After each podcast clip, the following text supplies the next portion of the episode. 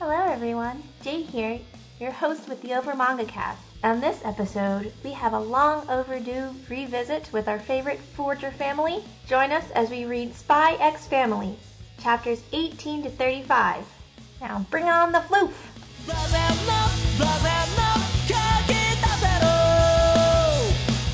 Hello, everyone, and welcome back to the Over Manga Cast. My name is Sam, and we read more Spy X Family. And as always, at the top of the episode, we talk about what our experience with the uh, franchise that we read is.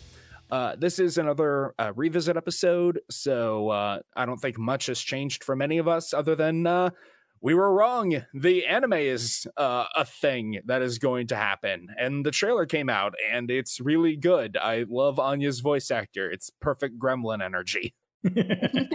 Jay, how about you? Jay here. So I can't be more pleased to have been wrong in my life. So much looking forward to the anime when it comes out. I hope that all of the wonkiness is perfectly maintained and that we're able to further be immersed into the whole for, um, Forger universe.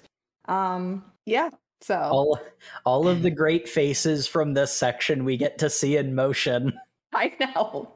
so great. How about you, Matt? I have not read any more since we last picked up, so uh, everything we read for this section was uh, completely new to me. And uh, yeah. And Jacob. Um, I I actually didn't get around to reading anything either. I've mentioned a couple of times I'm a slow reader, so like actually sitting down and getting to it for even things I'm really enthusiastic about tends to be a slow process for me. So mm-hmm. it was it was good to have my feet to the fire so I could actually do the thing I wanted to do instead of procrastinate about it forever. Well, Jake, I know that you definitely wanted to continue reading because uh, there's dogs. This dog. they get a big floofy cloud dog, and I'm so happy. Yes, the first uh, bit that we read for this episode is uh, very uh, unfortunate terrorist plot being uh, foiled by the forgers. Good. Those terrorists are the evilest terrorists that have ever existed in the history of anything. I hate them. They deserve all the pain they got and more. But we well, open with uh, what a Westalis diplomat is coming to Berlin for uh, a summit of some variety. Mm-hmm. And uh, a bunch of radicalized college students have decided they are going to bomb this summit. I do not endorse the action of these college students because no one should stoop as low as to use poor innocent puppies for their own gain. Yeah, forget the terrorism. It's the fact that they're using dogs as uh, weapons that's the real crime. Yes. Right. exactly. The conceit of this plan is that due to some military experimentation during the war, um, I believe it was the East or the they use them interchangeably. I'm pretty sure it was the East that was doing the experiments. Yeah, yeah. Well, regardless, one of the sides um, did some experiments to create a hyper intelligent dog, um, to which I believe they say it's revealed at some point in info dump that the um, experimentation or the the project itself was considered unsuccessful, but regardless, the dogs that were bred in this are incredibly intelligent, which these radicalized college kids have found their way into the possession of these um, ex-military dogs. They do not deserve them. of course not. the sequence of events is it was uh they were they were doing tests on a bunch of different kinds of animals and the ones that got focused on in this plot arc were the dogs, but there's like a monitor that's showing all the different animals they did stuff too. They were like messing with like dolphins and things. The war specifically ended before they made any meaningful strides. They were, you know, making progress, but they weren't getting anywhere quickly. And then the war ended. So a bunch of the animals got onto the black market, and that's how the college students were able to get them. Gotcha.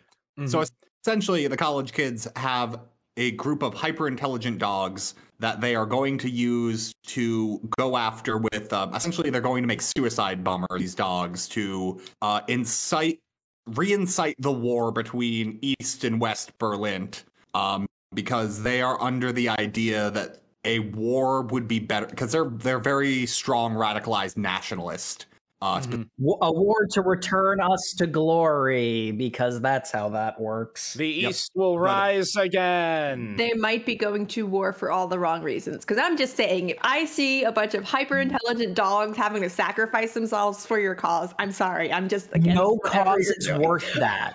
Yes. No cause is worth that.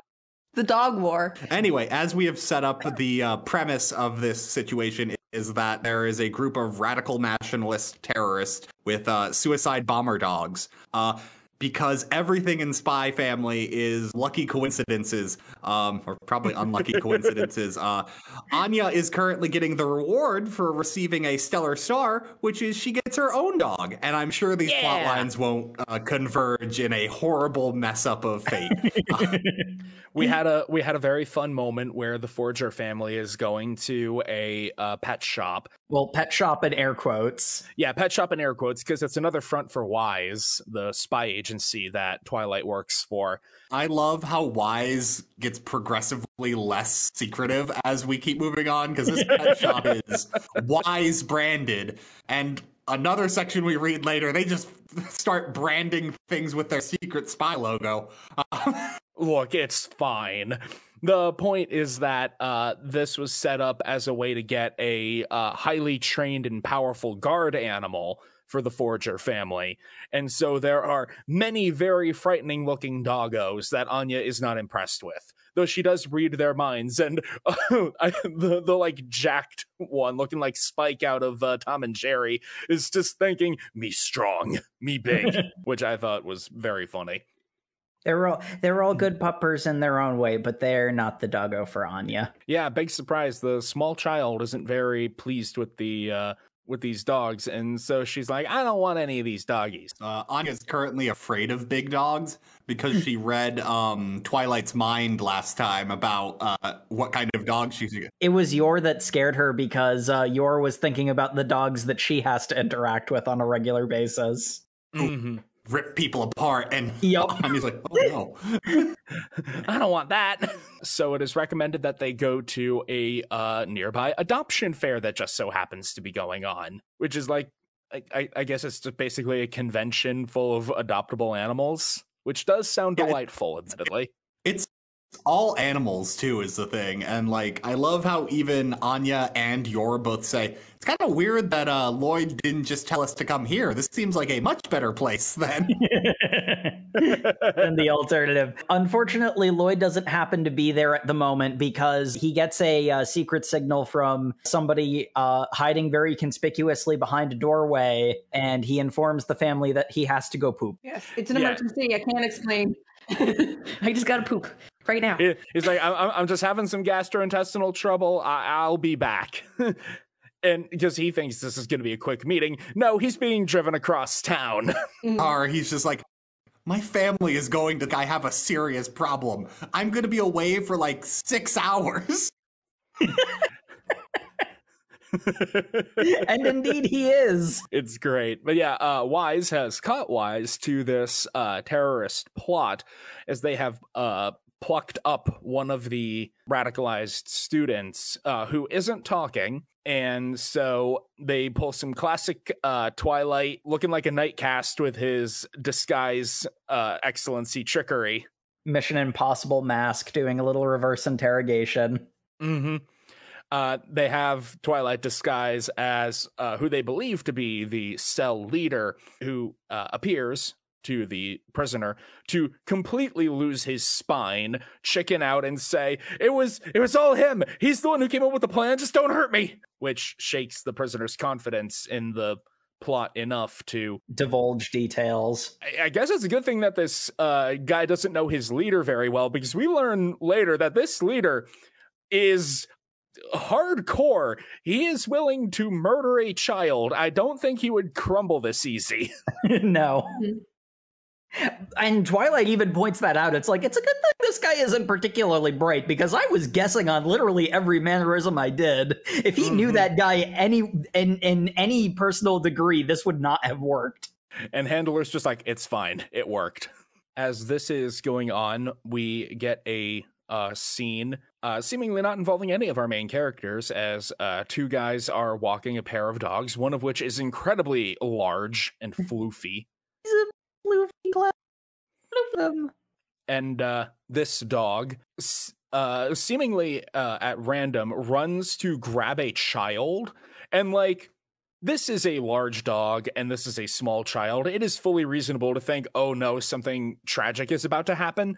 But no, Big Doggo is averting tragedy because he pulls the child out of the way of a collapsing signboard that would have crushed him flat. because dogs are are wonderful and flawless creatures. And as correct as you are in that, Jacob, it is also because this dog can see the future. Ooh. He's super smart and super powerful and super floof. yes, That, that last one is the important part. this might just be the goodest boy in anything we've read so far for this show.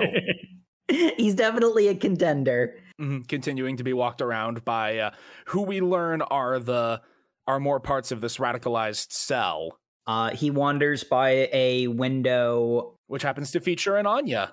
you know, she's just doing her, you know, passive mind reading thing. And she reads in the mind of this dog, uh, the dog uh, seeing her entire family, including Lloyd, who is not there. And Anya realizes that uh, This dog is seeing the future. this dog has powers like me, and it's adorable. Hmm and then and then she has to she realizes she can't just say to your mama uh this dog already knows us i want this one who's being walked by a completely different person outside of the adoption center so she sneaks off which As Anya is wont to do. Yor is looking for her and she like leaps into the rafters and is looking down over the entire uh I can't see her anywhere. Her entire mental gymnastics she's going through this like, oh no, Lloyd is going to kill me.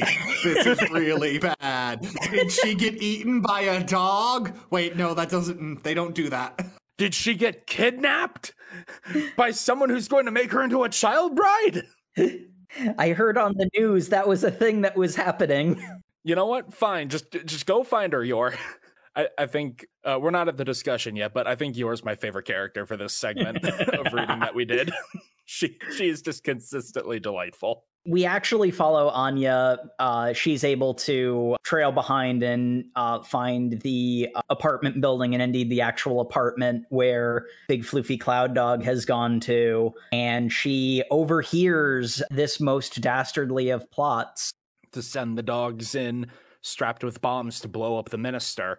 And uh, obviously, this cannot stand. So, just as she's about to go and find some way to alert an authority figure, hopefully, uh, she's caught by the terrorists.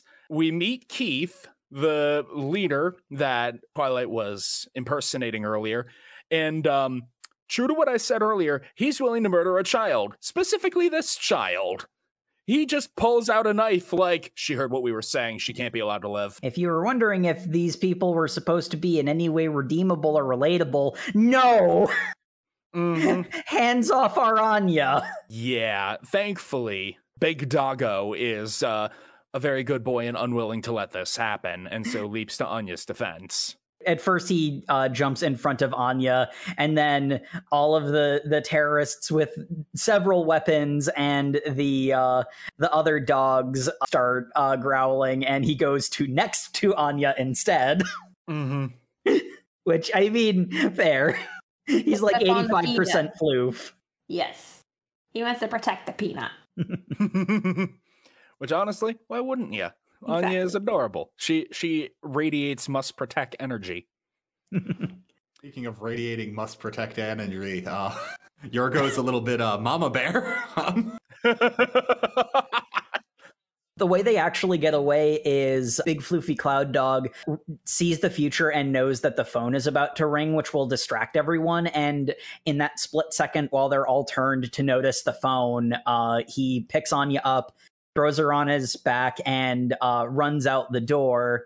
And there is the most adorable of panels where at first Anya is very scared about everything that's going on, but then she realizes it's so exciting uh, going this fast on the on riding on this dog.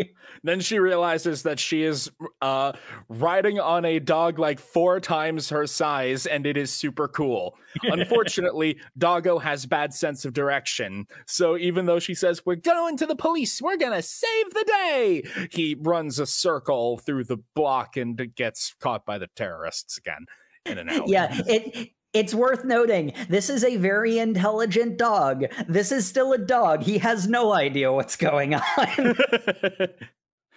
he is that uh, image of the dog in the lab coat going, I have no idea what I'm doing. yeah, but luckily, uh, as they have been caught and essentially are going to dispatch this child, uh, we get an amazing panel of Yor appearing from the ether, like fully shadowed down, glaring white eyes of just like about to end this man's life. Like panel. It's amazing. There are so many panels in this of Yor and Twilight just being absolute monsters. You know, the the shot of looking up at their looming terrifying form. It's so good. Well, I have a theory on this because we have to remember their motivation is to be able to protect children. Yor from a mm. young age, she raised her young younger brother and we have to remember that Twilight's motivation for becoming a spy was so that no child has to see war and do suffer. So and children are like experience what he did. Exactly. So it's like children are a huge no-no for both of them. I just like the other thing I love about this, and uh, there's a there's another moment that I think is a funny parallel to this, but Yor has this like incredibly like totally serious badass moment in this comedy series where she just looks unbelievably cool. Now she's picked up um Anya in her arms and is like striking a cool pose. Anya is much too young to become your bride. you say like, it, mommy. Like, like, lady, I'm a terrorist. I'm not a monster. it's so oh, perfect because oh, like I do I do love that Yor's like introduction attack when she leaps into the scene pinballs one of the terrorists off of the alley walls and floor like five times. Yep. This is not the most impressive thing she will do by the end of this story. yeah, I, I, I really want to point out, I think I mentioned this in the previous episode. The one thing I, I really was holding against Spy Family is um despite the fact they tell us Yor's an assassin, uh, the plot lines from the previous reading really didn't showcase that that much. Except she got a few bonus episodes where she actually got to be an assassin. She feels like an assassin in the reading we did this time. she feels like a fucking Super Saiyan. She's a force of nature. it's great. I love it. Uh, Keith, the lead terrorist, wants to sick one of the uh, dogs that's still loyal to the terrorists on uh, on this crazy lady who came out of nowhere, and Yor just gives it a mama bear look that sends it running in terror. yeah, Yor pours all of her uh, all of her motes into her intimidate excellency right there. Because Ken, they're just exalts. I don't care. we will see what Yor does later in this chap in this uh, arc that proves I'm right. there is something supernatural about her the terrorist and dog flee before this uh, horrifying woman. And Yor's like well i've got one ter- i've got uh, one kidnapper down. I'm gonna call the police. And so she does. Uh, and anya is you know just kind of chilling nearby with the doggo. Yay the day was saved. Nothing else is going to happen right? And doggo's like oh i'm getting a future sight again. Huh that guy is gone and the little girl and the lady are real sad. Oh, something exploded. Oh, he's dead. Meanwhile, Anya's reading his mind, going like, "What? No, what? What? It, what?" It, it's actually pretty harrowing because it's shots of like Yor and Anya crying and, you know, Twilight's mangled corpse crushed yeah, they, under a fallen building. They they show they show uh, Twilight's body after getting exploded. It's, you know, you're invested in the characters, you care about them. It really hurts to see that. Mm-hmm. We've come so far for it to end this way. I mean, I know I know I'm being emotionally manipulated by you manga, but I don't care. You've got me. I also, mm-hmm. um, before we get too far away from it, I like when Yor calls the police. the little side panel of her on the phone Yes. with the police dispatch where there's like, "Oh, I found this knocked out kidnapper. How how do I know this? Oh, I'm just a housewife. I'm going to leave now. Please arrest him." And then hangs up, and I'm like, "That's not. yes, I am just a simple housewife. Yes. I'm going to leave now. Please come and arrest him." I mean, they do ultimately catch him, to be fair, but uh, She she's not exactly subtle. I like the the little side thing they don't spend a lot of time directly addressing, but when we uh, cut back to um, Twilight at his uh, headquarters of Spy Association, someone comes in and is like, "We just got a report from a random housewife that the the um the terrorist one of the terrorists has been found," and I'm like, "Oh, okay, clearly her lie worked, I guess." and Twilight's like, oh, oh, nice serendipity. Let's use this. But um, yeah, uh, Anya, of course, can't explain to Yor why she knows Papa's about to die. So, uh, in order to explain why she is riding off on this giant dog to go save Papa, she says, Papa's been crapping a long time. He doesn't have any toilet paper. He's the hero we all need. Nothing can be more more jarring than having that nightmare where you're in a stall and there's no toilet paper. No TP. I mean, if you've been pooping for six hours, you probably need some toilet paper, no matter what's going on there. you need all the help you can get. I like uh I think this is where Yor starts thinking like, "Oh no, he's been in the bathroom for 6 hours. Was it cuz I made breakfast?" Probably. Maybe. being a plot point. I'll mention this in greater detail later, but I do love how like this one off it seems like a random lie that Twilight came up with and became a gag is actually a plot point that prompts uh character development for Yor. So Anya's riding off to victory uh to go save Papa. The vision eh, from the dog even showed the clock tower. She knows what time it's going to happen. She doesn't know how to tell time because she's an idiot. I love Anya, but she's an idiot. she is small beeb. She does not know how the clock works. She is a first grader, so that is Mhm. That's a well, that's factor, yeah. she should have at her Well, pre- see, that- fancy prep school. That is probably something she should have learned already, but See, there it, it's a combination of things. She's very young. She very well might be younger than she claimed to be. We don't know, and honestly, y- I I wouldn't be surprised if she was the age she said she was, but she very easily could have been lying because she knew that's what Twilight wanted to hear. And then on top of that, until recently, she's made a point of not learning things because she can just read people's minds. Mm-hmm. So she is she is kind of a willing idiot in a lot of cases. She probably didn't learn how to tell time because of that. So she asks a random passerby, discovers that she has 30 minutes. Is that a long time? Uh, anyway, we gotta go save Papa. Oh my gosh. Is 30 minutes a long time? I don't know. she she finds out her time limit. She doesn't know what it means. It's one episode of Bond Man, Anya. That I get. Yeah. All right. See, she'd act, that would actually probably work. with the commercials, with the commercials. Okay, that's slightly better. While this is happening, uh, a whole bunch of the terrorists have been rounded up. Again, thanks to Anya and Yor's amazing work. And uh, we get a pretty freaking great moment from the handler. Oh yeah, I love this. Easy, easily second favorite character. She is just really cool. This is a, a happy, funny, wholesome comedy series, but uh, boy, it has teeth when it wants to. Her interrogation method is to kick someone's teeth out and then uh, say to the next guy when they say that won't work, basically, uh, did your uh, university not teach you what war is like? And then, like, went through a list of all of the things that I can only assume that uh, she and Twilight went through over the course of the previous war. Have you ever been killed before? What? Obviously not. I'm still here. Have you ever killed someone before? Have you ever been in a bombing? Have you ever heard bones break or limbs being torn off? Have you seen a friend die? Have you seen other friends take their own lives because they couldn't handle it? Have you seen more? I thought your university would teach you better. As she holds a gun to one of their heads. It's a censored version, by the way, because it gets pretty graphic to great effect. Uh huh. It is chilling. and it works.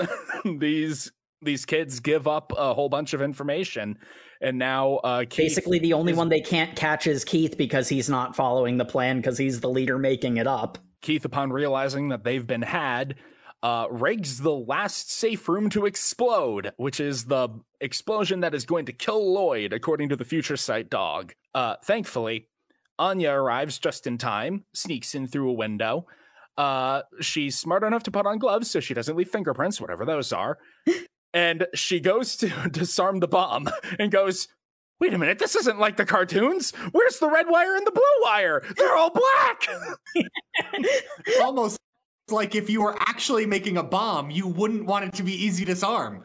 Um, I feel so bad for Anya because there are so many great Anya faces that are like the exaggerate, like the like like that stuff is Yeah. spectacular. But one thing they did really well in in the this moment with uh, Anya trying to uh, defuse the bomb on the door, the genuine desperation on her face because this is really serious. I felt so bad for Anya. You would have no reason to know how to do this. Don't feel bad.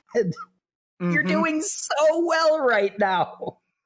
Thankfully, she improvises. She leaves a message written in, Is that blood? No, it's ketchup. She draws a bomb on the door in ketchup, which uh It's It- interpreted as no eggplant. uh thankfully this actually does prompt Twilight to be like, wait a minute, there could be something. And he like uh the room that is rigged to explode is uh like uh perpendicular? No, not perpendicular. It's uh, there, there's a there's a window off to the side that he can Yeah. use a reflective surface to look at the door from He's the like- inside. He's like, oh, that is rigged to explode. We all would have died if we tried to open that. Whoever left that message just saved our lives. Uh, we're going to crawl through the window now and uh, be the professionals undoing the bomb. love uh, how Twilight is like selectively stupid in this single moment because he's like, someone gave us a warning. Well, let's not think who that could possibly be. he just kind of accepts the help. he really does just let that slide. He's like, ah, so, some uh, some person listened to their better angels. Maybe it was one of the terrorists who's who failed art class. But come on, the ketchup. That's like that's like textbook little kid stuff.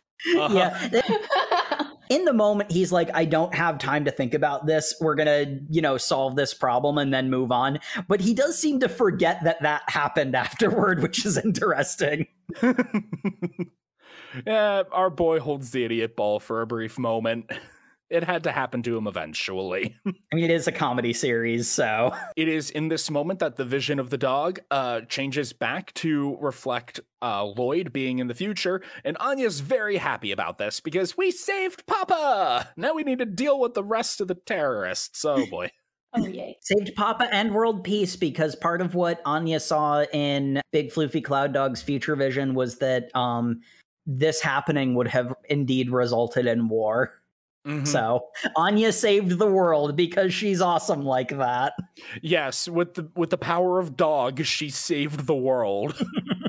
I love this series so much. it is pretty great. But yeah, uh, Twilight decides to use impenetrable disguise once more and uh, becomes the very minister that the terrorists are targeting, taking the man's clothes in the pro- in the process.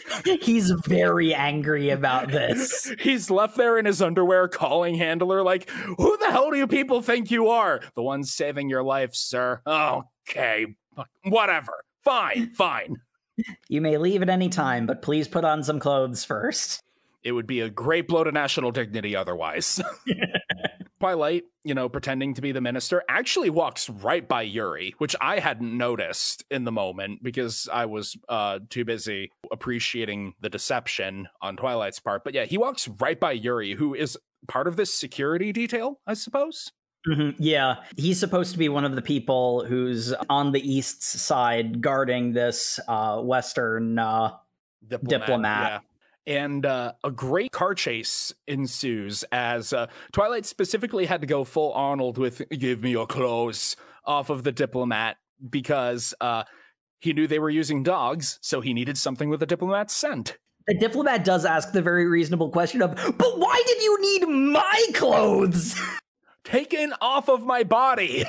They're No. using I love Yep. Smells. I love how I love how these dogs are so hyper intelligent. They can track smells from the passenger seat of a car. That's my favorite part. That's a good trick. I re- I forget like how much they did study on um, how dogs perceive smell, and I believe like a significant portion of their brain already processes smells. So it makes sense why you would capitalize off of that as a form of intelligence. That is true. It's also Through glass on a highway. yeah, when there's exhaust creating that smell, and They're very smart dogs. Twilight still smells like Twilight under the clothes. Uh, Look, who look, knows? the dog the dog smelling the diplomat's clothes on twilight and being able to follow him on a highway in a car with that is not the most unreasonable feat of supernatural ability before the end of this arc we'll get to that oh my god, we'll get to Yor the greatest fight in this comic, your versus car. Yor versus anything is the best fight ever. She just she just runs. She just runs it. Yor versus tennis ball is also a very good one, but oh uh, that is a good one Feel better. we'll, we'll get, get there. basically we have exciting chase scene go uh, my favorite panel in this little sequence is when Keith drives up next to what he thinks is just some 60 year old politician uh, who, and Twilight immediately pulls gun, as you do as Yep. you do. and uh, eventually uh, uh, Twilight stops the car, gets gets out, and and uh, tries to escape from the dog on foot. And the guy's like, "What an idiot! He thinks he can outrun a dog on foot." And then he parkours over a wall Who is this guy? well, I mean, remember supposed to be he looks like an 60. old man. Yeah, he's an old man. He's like, what the hell? and then you get to uh, the other side of the wall, and uh, of course, uh, Twilight does the impossible feat of marksmanship, uh, the strap of the bomb off of the dog to uh, save the dog. how they um frame that scene though. It's uh the chapter ends with Twilight pointing his gun directly at the dog who's lunging at him. I'm like, I know you didn't choose this life, but right now we're on opposite sides. And clock and like cocks the gun. And then Yeah. Mhm. end of chapter. Next chapter. He shoots the bomb vest off the dog. It really does look like he's about to cap this dog. I kind of knew they were going to go that route because, as I mentioned last time, Twilight is the character they have to be most careful about uh, maintaining audience sympathy for. And if he shoots a dog dead, even under these circumstances, that's not great. It, in all fairness, Yeah. The dog he would be shooting dead is a very vicious looking German Shepherd, which is probably like the minimum amount of sympathy you can get for audiences liking Mhm. dogs. Probably only a Doberman or like a pit bull would get even less sympathy. But yeah, Mhm. but yeah, it, it's still it's still in that arena, and even more so, the fact that Twilight does do the impossible feat of marksmanship, shoot the the strap off the dog, increases the sympathy rather than threatens decreasing it. So it's one of those ones where you kind of know that the moment is coming, but it doesn't really diminish it at all. he also does deck Yep. that dog into some garbage. So He takes the bite on the arm and then cans the dog right into the dumpster. there is a level of like, you did bite me, so Yeah, no, I'm it, it- back at you at the most Yeah. minor way possible. yeah, I am subduing. I am subduing the thing attacking me. Yeah, that's reasonable. Yeah, and it also lets him, you know, seal the dumpster. So, and it's like, we'll come back for you later. he uh, yeets the uh, the bomb into the nearby river. Uh, which uh, goes off to Keith's great and utter confusion, and then we get uh, Twilight's uh, badass scene because by this point he had uh, taken his Mission Impossible mask off, so he's he's just silhouetted with shining eyes in this in the mist from the Okay. explosion. okay, dear listeners, I know I make my, you know, exalted jokes every episode. This is an actual power that exalts have. Specifically, Night Caste Solars, when they are at their coolest, you can see their silhouette, but their glowing anime powers make it that you can't see any details of their face. This is literally the Night Caste anima. I understood some of those words. I, I just I I I love it so much. I, I love the I love the contrast between Yor gets a badass moment and then it's it's hilariously deflated by uh, her complete misunderstanding of the situation, whereas uh, Twilight gets uh, a badass moment, but he actually gets to keep it. Patriarchy. Yor gets plenty of badass moments later on as well, and and, Twi- and Twilight gets a little bodied and at times too. It's great. That's that's the whole thing about it. Twilight Twilight needs to be more sympathetic because he's the one that's who is the most keeping the family from being a genuine family because he still has that sort of spy persona. So letting him keep his badass moment is a good trade for uh for Yeah. Yor being a little bit goofy. Plus, it makes Yor topic, even more endearing. I can't wait until finally they have the big reveal and they're just like, wait, we were the perfect found family in the first place if we were just open and honest with each other? Cool. and ev- yeah, and everybody will be like, yes. Well, not everybody. we'll we'll get to that, we'll get to Yuri. and, and well, Yuri uh, and others. Mhm. Oh my god, and we'll also get to her. Uh, but uh, Keith flees, and uh, Twilight is like, "You idiot! I reported your plates to Wise, who have leaked it to the police, and Yor car is severely damaged. You couldn't be more conspicuous if you tried. The police will pick you up, and you'll be." Uh, taken into custody, and all this will be handled. The police do not take him into custody because your does. That's even worse. he is driving down the road at high speed, re- uh, going, I'll get you next time, gadget. And, He's actively speeding. Yes. uh huh, Yor recognizes him through a windshield while on a bridge and is like, that's that asshole. She leaps off the bridge and she's become, you know, informed of the terrorist plot. So she has uh, correctly switched from uh, kidnapping child bride enthusiast to kidnapping terrorist. Enthusiast, excuse me. and, and so uh, Yor leaps off of the bridge, lands in front of the car. Keith is like, "Get out of the way, you stupid idiot!" And she roundhouse kicks the car so hard he hits a telephone pole. I'm pretty sure that's not covered by insurance. yeah, I'm pretty sure being kicked by a superwoman doesn't cover anything. We we're God just damn, establishing Yor Yor has superpowers now, right? Like Yes. Yes. yes. That is blatantly supernatural. this isn't, oh, she's just really skilled, or oh, she's been doing, you know, this violence. she stuff her knows whole the life. pressure points of a car. Apparently, Yor has Yor has Yor has just uh, awakened the aspect of an assassin. So anything that could possibly be in an assassin's domain, she is amazing at it. It's kind of why everything she cooks turns to poison. Uh, that would explain Uh, some things. so, terrorists foiled. The the two Forger women are very happy that they were key in uh, foiling the terrorist plot, and no one will ever know. Yor, and Yor Twilight's just calls the police, going like, "Hey, I noticed a car accident. I think this guy's a terrorist. Come arrest him. I'm just a housewife." Hangs up. yes. Them And it works housewives, again. they've been seeing all this action. Seriously. A- And so Yor's like, I help foil a terrorist plot and no one will ever know. And like she's just delighting in the irony. And Anya's like, I saved Papa and the world and no one will ever know. And Twilight's like, I'm so tired. all this pooping that I'll have to tell my family. and dog go wolf. he go Wharf. he does go Worf. I love how it would be so easy for Wise to just call him on his phone and say, "Hey, say that there's a medical emergency or like there's a mental health emergency at the hospital." I They could just do that. It'd be so easy, don't have and cell you have phones. hours. Oh, they don't have cell But phones. they you're could do. But you could tap like you could tap like um a payphone or something, Mhm. and then have That'd that be ring. So and the. A payphone rings randomly. Oh, it's the hospital. I need to leave.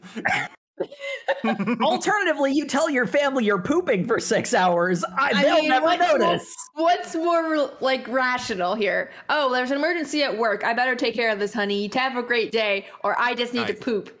Four and a half hours Guys. later, hemorrhoids. Tw- Twilight is a master of human interaction, so he spends the most of his time with Anya and Yor. Him knowing that I'm going to be pooping is for six hours is a lie that would work on his wife and child is a hundred percent in his wheelhouse. That is. Also You know what? very sad. You're right. You're right. that is a fair point. Don't worry about me. I'm just gonna be pooping. Oh, okay. oh no, was it the breakfast I made? As long as you're not cheating on other women. As long as you're Not not, playing playing, tennis. tennis. With some thoughts. that makes me irrationally angry compared to playing pooping for six hours. That's not how you say that sentence. I'm not Well, everyone myself. knows that going off to poop is not nearly as sexy as tennis. Going off to poop is like going mean- to war. He's We know he's playing Twilight wants tennis. to end all war. I am so glad I'm a hermit. We end with the everyone converging, and uh, Anya demands big floofy cloud dog is the is the dog she picks, and she threatens not to go to school anymore if uh, they can't keep Ruining the entire plan. So obviously, um, Lloyd's boss, boss lady. Do we Yeah. ever find her name? I think it's Sylvia because Ha- Her his handler. Having children, having children herself, sympathizes with poor Anya and Hmm. says, "You know what? We should let her have the dog. You know, the dogs we're not going to get too much information out of them. It's fine." okay. So uh, I'm pretty sure handler's name is Sylvia, if I'm remembering correctly, because the uh, the diplomat calls her by that name when he calls to rage about Twilight taking his clothes.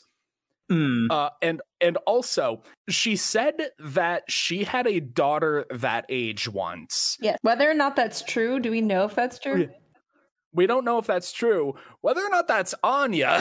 I'm just saying her know. demeanor her demeanor in the whole situation is just like it's okay. Kids are kids are like this. It's going to be fine. We know that our investigators are going to have their hands full with all these dogs and we probably won't get that much information out of the dogs themselves. It'll be fine. You can Look. Pick up Floof Mhm. You tomorrow. know, during the look, Or- you know, during the war, East Berlin was doing a whole bunch of weird human experiments. I signed up for one to see if I could have psychic children, but then the war ended and I had to give up that baby. I'm calling it. That's what the plan is. oh my god! I, so I, I believe it. I'm not gonna lie, I was expecting a reveal that like the lab that was messing with the dogs was the same lab that was messing with Anya. That didn't happen, but it still might. So it's like Mhm. all the same lab. Yeah, we also know East Berlin, their whole thing is they did a lot of like super science experiments. Uh, a lot of them are apparently very unethical because it gets brought up repeatedly that if any of the um, test results from the experiments they did during the war got out, that might cause a civil war or uh, Another- might reignite the war. It might start Yeah. the war again or be a civil war or something bad. There's so many parallels to actual real life events. Yeah, e- East, East and West Berlin are not uh, are not saints in their little conflict. Uh, Oh, of course not. Uh huh. but all it makes me think of is chocolate whenever you say Berlin. Lint? Sidebar. I think of Lindt chocolate, okay? we do have a very adorable scene where uh, the vision the dog had is seeing the Forger family comes true. Oh, I love this scene so much. Mm-hmm. Because Anya is reading Big Floofy Cloud Dog's mind and is seeing uh they're they're all beckoning him into the living room and he's very scared because the last time he went where people told him to, we see what happened got- to the poor baby. Is it is it um, Horrible scientific tortures.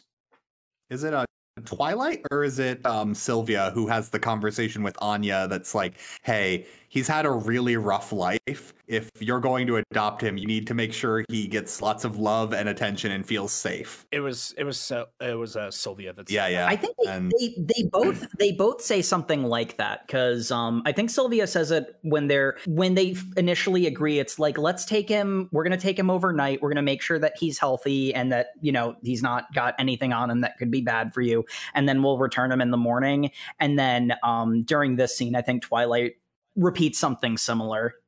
It's because, well, maybe Twilight might not be aware of the full extent, but it at least sees, you know, what the um, German Shepherd dogs were trained to do and what. Mhm. Yeah, he's like, Mhm. they've been through some stuff. So just know that they're going to have to be love bombed for several days. Forever. Yes. Also, Twi- Forever. Twilight is at least un- now under the guise of a psychologist, so he definitely is also aware of, hey, maybe we don't immediately put a dog who might have serious PTSD in the hands of a child. That might not be Uh-huh. great. that might be problems. I mean, I also feel like in his spy training, though, that Twilight would have to take some psychology exams. I mean, he's literally, and this is, we'll talk about this later, is a honey trap. That is his job. I'm- yes, he is a very attractive man who knows um, human uh, human psychology Human very, very well. That Yes. that is his uh, expertise, and also literally anything he tries for five minutes then also becomes his expertise. because he's a spy movie spy. tennis, Tennis, 'cause he- dear he- listeners. That's why he gets so upset with Anya. He's just like, if I try and study anything for five minutes, I'm instantly an expert at it. Why are you so inadequate? Aw. I want a tiny child, ideally one that can already read and write. Uh, well, you know. but anyway, we need a name for this dog. What's the dog's name? Dog. Genius. No. his, his name is Doug. Woof woof. Dog. Woof woof. I will admit, I was partial to Peanut. I would have, I would have been delighted if it, if the name that was ultimately picked was Peanut. Yeah.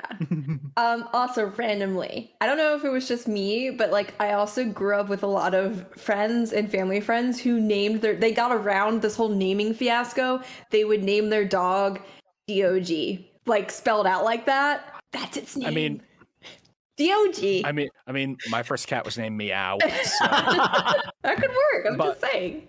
Well, regardless, Anya needs Yeah. to have a good name for her dog because uh, she she's also on board with Operation Strix, and despite the fact she kind of wanted a dog, she mostly wanted a dog because uh, Devlin, Damien. Damien. Damien. Damien. Of course his name is Damien. Damien. He's like that evil devil child. Yeah, I, I don't know why I thought it'd be more creative than the obvious, but uh, so yeah. Uh, uh, Damien uh, wants to have. ha- He has a dog that he really likes, and he has a cool name for his dog. And I love the scene where she's like, "I've got a dog," and his um his two little lackeys start making fun of her, and he's just like, "You've got a dog? Oh, what's your dog's name?" And Anya just goes, "Dog," and he's like, "You really shouldn't own animals," and then walks away. You are unfit to own a pet. Damien, like to his credit, he tried. He's like, huh, an actual point of commonality between us. I don't want to have a mortal enemy, I guess. So let's see if I can go somewhere. No, okay, she's just stupid. Okay, Got All right, it. moving on. Turns on heel. Da- Damien doesn't want to have a mortal enemy, but also Damien's uh, struggling with some internal feelings. If we remember last reading, Oh yeah. He's got that the- was pretty spicy He's got the the doki doki. yes. He's got the doki dokis. what is this beating in my chest? It is it is uh subdued in this reading section, but it's still definitely there. Yeah. Yes. Another thing that randomly popped in my head is really interesting how Anya seems to struggle with creativity. This girl is very known, is very much immersed in her own creativity Well, and the way that, she that, imagines her reality. that tracks with Anya though, because she doesn't really think for herself is the problem. Because she can just read people's minds, she, she doesn't need her own thoughts. Like she watches cartoons all the time, and she just learns everything from them, Um, and like she just says what other people are thinking. Yeah, that's that's why I really I get really excited when Anya shows uh, an effort to uh, uh, train herself because she would be completely invincible if she just cultivated her mind with her powers. Well, not completely. I'm rooting for you. Anya. Yeah, we'll we'll learn uh, more about that coming up later. But uh, in, in an attempt to inspire, uh, Creativity. you know, s- we creativity, go to the park. Dog park. dog park, dog Hey. park, and uh, Anya's just running around going dog park, dog park, and Big Dog is just sitting there. She's like, "It's a dog park, not an Anya park. Come run." You're supposed to be the one having fun. Seems to try and So- play fetch to uh, no avail as she has to go get her She- shoe. I love that panel. She's like, "We're gonna play fetch. Go get it!" And the the little like uh panel is just like her shoe. She has to hop back to go get her other shoe. Well, I mean, can we honestly consider the fact that maybe um, this dog has not been trained to fetch or any other dog, typical dog pet tasks? that other dogs would Oh, of have been exposed to. Yeah. So he's like literally also- like, "Why'd you throw your shoe? What the hell is going on?" He's also probably old. He's probably an older dog. On all honesty, it looks like, especially if they were trained from the war. So like, he's probably also at the point where he's like, "That seems like effort." I, yeah I Yeah. don't know. This seems beneath me. Wait a second. He's probably around Anya's age. Hmm. That kind of helps the uh it was all the same lab theory, doesn't it? Are you saying that the dog is also Sylvia's son? Yes, No. they're siblings now. No. anyway, what actually happens is uh, Anya drops her gloves and uh, a scary looking pit bull grabs them and uh, does not want to give them back. So uh, big floofy cloud dog goes over and is like three times this pit bull size. It's just like these belong to my tiny human. You will give them here. just looming, very lorg. He returns the uh, gloves to Anya. She decides on uh, the name she wants to give him. hmm Because this is very reminiscent of a scene in her favorite cartoon. So, in honor of Bond Man, the dog is named Bond and given a very spiffy little bow tie collar. Can we uh can we just point out that um as far as like creative names go, Bond is no more creative than Peanut because she just named it after the other thing she likes. yeah, she is tiny child. I think it's cute. it is. When they're like trying to come up with a name for the dog, Twilight, of course, immediately launches into. So I read the files on this, and dogs like plosive noises, and, and like he launches into this whole uh linguistics thing and you're mishearing him says dogs like explosives? And she has a little daydream of i'm going to kill this uh target. What should i use? Knives? Guns? C4 you always say c4 and, and she's consulting bond It's like hold hold on, Gord. Don't go all Son of Sam on me. Like uh stop letting dogs tell you to murder people. As if she needs the encouragement. I think you should kill everyone, Yor. They're all making fun of you. they're traitors to the country or you'd get lots of money for your family uh, the, uh, Why do we sound more and more like Goofy as we're doing these voices? yeah, let, let's talk Gorge. about let's talk about Yor instead. Let's talk about Yor instead. She is precious in this next bit. Oh my god, I love this. I love this so much. Uh we we get another one of those bits if it's like is the is the facade going to be torn away? Yor's coming home late at night, tired and with cuts on her hands. Can can this be? Is Twilight finally going to figure out that she's an assassin? Uh no, Yor's learning to cook. And it is it is a physically painful experience for all parties involved. Oh yes, I love the little seems bit to be of a um, running trend. Yeah, I love the bit with uh Twilight on the couch, and as Yor's coming through the door, he's just like, "Hmm, she is sure is getting home late." You know, if I were playing this part right, the wife coming home this late with no explanation would be suspicious. But I'm a spy, so probably digging too deep into her personal life probably isn't a good idea. That's as I far as he goes with it. I'm just saying, even if you are a spy, you still should be like, what if she's gonna break the entire family unit apart with this extramarital affair going on, which would blow your both of mm-hmm. your covers. Well- so I'm just like, There's actually something very specific that results in him not pursuing it because the thing he thinks is we both agreed to a fake marriage. If she's seeing someone on the, on the side, then I shouldn't get in the way of that because you know, again, from Lloyd's perspective, they're not really a couple. But the Mhm. concern is we live in a time where literally catty housewives turn in other yeah. housewives Get For dragged nonsense- away by the secret police. for stupid reasons all the time. So I mean, if she does maintain an extramarital relationship, all it takes is like, wait, you're not doing anything to break this up. Is your entire marriage a sham? Am I Mm, going to have to report you? What's wrong with you? You're not acting like a normal husband. What's going on? So I mean, it goes back to this is the situation in which they're operating in. Whether or not you know he doesn't see any problem with it. You know, she has her own life. This is a fake marriage, whatever. And I mean, like, to some extent one of the things i like about that though because like that is a legitimate concern and like not to you know not to defend twilight and saying he's being smart about this but one thing i kind of like is um in a sense that he is showing concern for Yor's personal feelings that isn't a spy thing to do he should want mm-hmm. to know everything, but he, you know, he cares about her. He likes her as a person and he wants to, you know, respect her happiness. He's showing that he does care about Yor all the same. He wants her to be happy. Uh, and he's not thinking entirely clearly, which is a very subtle moment of, you know, bringing them that much closer together. Getting back to the to the plot though, one of my favorite like bit when it's like is is this more of the murdering business that Yor's in?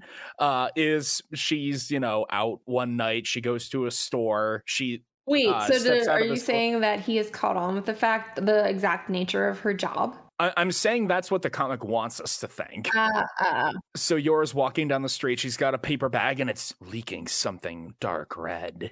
and she goes to a house and it's her bitchy coworker. And it's like, You're here. I suppose it's time. You mean you idiot? You crushed the tomatoes. and then you get the adorable shock face of Yor that we get a lot over the course of this reading section that I love. Yeah, Yor's learning how to cook, so she doesn't uh, she doesn't murder her husband and child every time she does she she she is literally doing that like what spurred this on was she was concerned about the fact that the last time she made breakfast for everybody lloyd was in the bathroom for six hours. It's a plot point. that's what i was talking about. This one-off gag becomes a plot point that drives character development. It's so good. My, my favorite part is um after we've got this established. Every time we see your cooking, uh, there's always at least a like side scene at the very least of um, Twilight specifically avoiding eating the food, which Anya also does. I they do uh, they do a whole cooking montage. There's all the classics of like why is that fish skeleton in the soup? My personal favorite is why is there so much blood on these potatoes? I don't know how to properly wield this weapon. What do you mean, weapon? It's a potato peeler, Yor. What is wrong with oh, you? No. Oh no, don't worry. I'm much better with a knife. You're shaving that meat to hair thick. You're you're destroying the cutting board. My favorite part but, uh, is um the the co-worker's boyfriend or mm-hmm. yeah, bo- he's the boyfriend, right? Because there's a whole big thing about Yor got married before her. Yeah. Yeah, he is I, the yeah. boyfriend. I thought they broke up earlier on, so it might be ex-boyfriend, or they may have gotten together back together. But it doesn't break matter. up after he real after he realized how crazy she is. She's still crazy. They got back together, by the way. Yeah, they probably got back um, together. Oh god. My my favorite part is uh because this is like the second or third time she's helped her cook. Um, he comes back and he's just like, I I don't want to help you again. I I don't know how we're going to taste what you uh, make. And the boyfriend's just like, oh no, don't worry, I found a guinea pig. What? And then Yuri comes through the door. my beloved sister. So he- my Yuri's whole entire section is whenever Yor gives I made, he Stockholmed himself into loving the my, taste of food poisoning. My just... fave down food, and he's like, "Oh, it's so delicious. Childhood memories, the nostalgia. I'm breaking out in a cold sweat thinking about it. I can almost see Mother. She's beckoning me into the light. you love that joke. That slayed me. And the boyfriend's like, Yuri, put down that food. That's not a good meatball. Flashbacks. It's too spicy. And then we realized we were lucky that Yuri made it to adulthood. Yeah, the flashbacks of his childhood, of him just as a kid vomiting up the food his sister's making for him. I'm just saying, was he able to get any other food from, like from anywhere else? Because he might have like starved. well, what your, your uh, what Yor said is her whole thing was, well, he's a growing boy, so I maximized the amount of nutrients he was getting. So I think what happened was the tiny, tiny amount he could keep down was probably a day's worth of nutrients because what she was probably doing was putting way too much in. I think I forget if it's the boyfriend or the coworker, but one of them is uh, even mentions outright, "We're lucky that you survived this long," something to that effect. I wish I could remember her coworker's name because I do feel bad just calling her the coworker, but that is who she is. That is who she That is. is Yeah, that no, is her I, whole gag. I did not expect her to get this like mini redemption arc. I, I have a feeling that we're going to be seeing her again. But she's still catty and rude, but she's not trying to murder Yor with mac and cheese anymore. yeah, she's not actively malicious. It's one of those ones where if this wasn't a comedy series, I would not be okay with how okay everyone else is with her. But Well, here's here's the thing. Yor is the one who's just like, we're friends, right? And the coworker's like, I don't know why you would think that, but Yor seems to genuinely think they're friends. Oh, Look, I adore great. Yor. She has her moments, though. She sometimes she's Look, not the brightest knight in the crayon I'm, box. I'm just saying, when your night job is people actively trying to kill you, you know, maybe your scale of what constitutes not liking you probably shifts a little. Yeah, she coworker is like, there has to be something. You two were fed by your mother before she died, right? It's like, yeah. Can you remember anything she made, please? Oh yeah, there was this stew we really liked, and uh, they kind of, you know, put their heads together as much as these two can, and uh, work out how to uh, create, uh, recreate this stew, and. It's good. It's delicious. It doesn't kill people. She's able to make it correctly, and it's not poisonous. Uh, there's Mhm. even there's even a, a a fun little bit. This is really close, but it's a little bit off. And uh, the coworker is like, "You grew up further east from here, right? Well, let's let's put in a little bit of sour cream." And it's like, "Yes, that's it. That's perfect." Like she Mhm. knows she knows like the local cuisine of different areas. Uh, Yor Yor takes this uh, recipe home, and uh, I'm cooking dinner tonight. Oh God, please don't. the terror on the faces of Lloyd and Anya. They have it, and it's great, and uh, everything's fine. And uh, then uh, Yor suggests a uh, your original recipe dessert, and and then uh, that's that's how you get the punchline at the end. They, were, they they thought she learned how to cook, but no, she learned how to make one recipe. See, I will admit, I I thought this gag was going to go a bit differently, and it's like that's the only thing that she can make. So she makes it all the time, and it wears to the point of being completely un- unimpressive.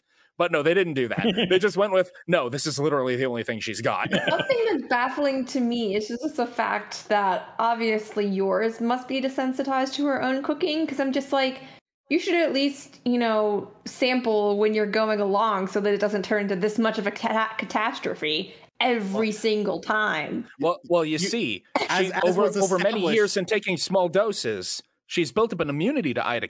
Well, I'm talking about like taste, like not just like food poisoning. I'm talking about like it also tastes off, taste really bad. Jay, you're forgetting the special episode of our last section of reading where it's been established that all assassins are completely immune to all poisons, even an incredibly lethal dose snuck into their food. I don't think Yep. Yor can taste the difference between good and bad food. Exactly. that has to be the case. And that is very concerning because food is delicious. It's meant to be enjoyed. But poor Yor baby. really loves uh, Lloyd's cooking. That was that was like one of the first things. She's like, "Oh, he can cook." Oh my! Ooh, my. She knows what good food is. She just can't tell the difference between mediocre food and oh god, it's killing me. We need to get back to more shenanigans at Eden Academy. Yay. we get another Yeah. another short little interlude of uh, an arts and crafts class and uh, Mhm. we get the we get the uh, ever classic uh, there's only one teacher because everyone's always out sick for that episode Mm-hmm. I only ever want Uh, to draw the headmaster. Yeah. yeah, Mr. Henderson's great. Elegance man. That is not elegant. But uh oh yeah, and in her continuing uh efforts to impress Damien with her dog in order to get invited to his house uh to help Operation Strix, uh Anya has brought a picture of uh the Forger family, now including uh Bond. it's really really cute It's really cute. Starts off really Uh, cute. um, It starts off really cute. well the picture is Anya- cute Anya and Yor look like they're trying really hard to uh be impressive for the camera and Twilight is just easy smiling. and and Bond is dog. Anya's friend at school, Becky, uh picks up the photo because Anya dropped it like, "Oh, clumsy me." damien um, does not even notice her existence and just keeps walking Yeah. Uh, Becky grabs the photo and uh, she had been talking about, you know, watching some, you know, lovey dovey sitcom on TV. I think Or- it's she's a soap opera addict. Soap, Yeah, opera, it's a- soap opera. That's the one. So she picks up the photo and she's like, Whoa, is this your family, Anya? Is that your dad? Oh my God, your dad's hot. Yep. Proving how much of a bad Oh, influence God. Becky is. so she steals the picture. yeah. No, Uh. Anya gave this to me. I did not. I really need that picture back. No. What's your dad look like, Anya? This is a really weird conversation. Please stop. As we were alluding to earlier, Mr. Henderson um, is there teaching their art class where uh, they are having a sculpture project, which Damien immediately goes, This is dumb. I'm not participating. And then his lackeys say, Hey, I overheard a rumor that the board of executives is actually going to evaluate all the sculptures and give secret points on our secret permanent records. And he's like, I think I will participate then. Well, now I need to go super hard. Well, the conceit is that they're all separated into tables where they're given a certain amount of arts and crafts material, and they have to make paper models of animals. Yeah, that conceit's kind of weird. They set it up and then it doesn't do anything because the main thing is they're just kids doing art projects together. So they they make little animals. Um, Anya makes a dog. they all have these like grand visions in their head, and it ends up the way you expect child arts and crafts to. I, I was impressed makes- by a lot of them. I'm not impressed by Becky. Becky made a model of uh, Anya's dad. Well, that is very impressive, Miss Becky. Uh, it- you're supposed to make an image of an animal, but uh, Headmaster Henderson, humans are animals. It's technically correct. The best kind of correct. he concedes to that logic. So the main plot of this is essentially Anya makes a model of her dog. It's not very good because she makes it very quickly is also probably the problem. She's done within like the first minute of the assignment and Damien one thing, his one thing, you is, may have noticed about Anya is that she has a bit of an attention span problem. yeah, just a little bit. Uh, and Damien who is in her uh four man group, we don't really get told what the other two are doing a lot. Um, but their four man group has to share the same art supplies. And Anya goes, Well, I'm trying to get on his good side. I'll help him with his thing. And he's just like, What animal are you doing, Damien? I'm making a griffin, for that is my family's crest. And if my father sees the griffin, he will think it is very impressive and be like, Oh, yes, Damien, you are such a good son. I totally acknowledge your existence. you okay, Damien? I didn't say that out loud. Okay. they end up technically making a griffin together. Henderson is impressed that they are working as a team. Team is a weird definition because Anya is helping. Uh, the closest we get to the whole the arts and crafts supplies is limited thing is when Damien is displeased with Anya's help, he's like snatching uh like paper from other uh kids. That is not very elegant. But like that's the closest it's- we get to it. it's specifically anything. when he snaps at Anya. He's just, Mhm. just like, "What are you doing? You're worthless at helping me." And, and Henderson's like, "Is that what a gentleman would say?" And he's like, "No, I guess she can help." The, what the culmination of this is is, um, be, frankly, Damien probably reached a little too far with his goal because his mm, Griffin comes out very shoddy, and Anya has a little baby Griffin she made to help because it's not a baby; it's she made a girl Griffin because there's a boy Griffin and she turned her thing into a- a girl Griffin for Damien's thing. Anya does not seem to understand the logic of why she's doing that. She's just trying to do what she thinks. She's trying to do what, what Twilight does, but Twilight actually understands how people think. So Yeah. Anya's doing something. Damien does not understand what she's doing.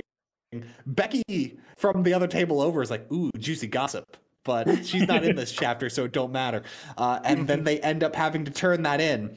To which the secret board of directors announces they have won first place because they read the most like artistic expression into this possible, which is that ah Does- yes, you made a tattered griffin. but yet it still stands proud. This, much like our own nation rising from the ashes of war. See how it stands over its uh, over, its slain child. child. this is this is not what you should be expecting from first grade. And I love the very scene at the end where um Henderson is looking at it. just goes, so this is what passes for first place nowadays. Uh, This is suffering a severe lack of elegance. I I think the joke here is not they don't explicitly say this, but I think the joke here is that the board of directors was always going to give Damien first place. Yeah. that seems plausible. They just decided to justify it as hard as they could. And then we get a little bit of character work for Damien. Yeah, my favorite part, uh, Damien makes the sad call home to his butler because his dad couldn't be bothered to pick up the phone.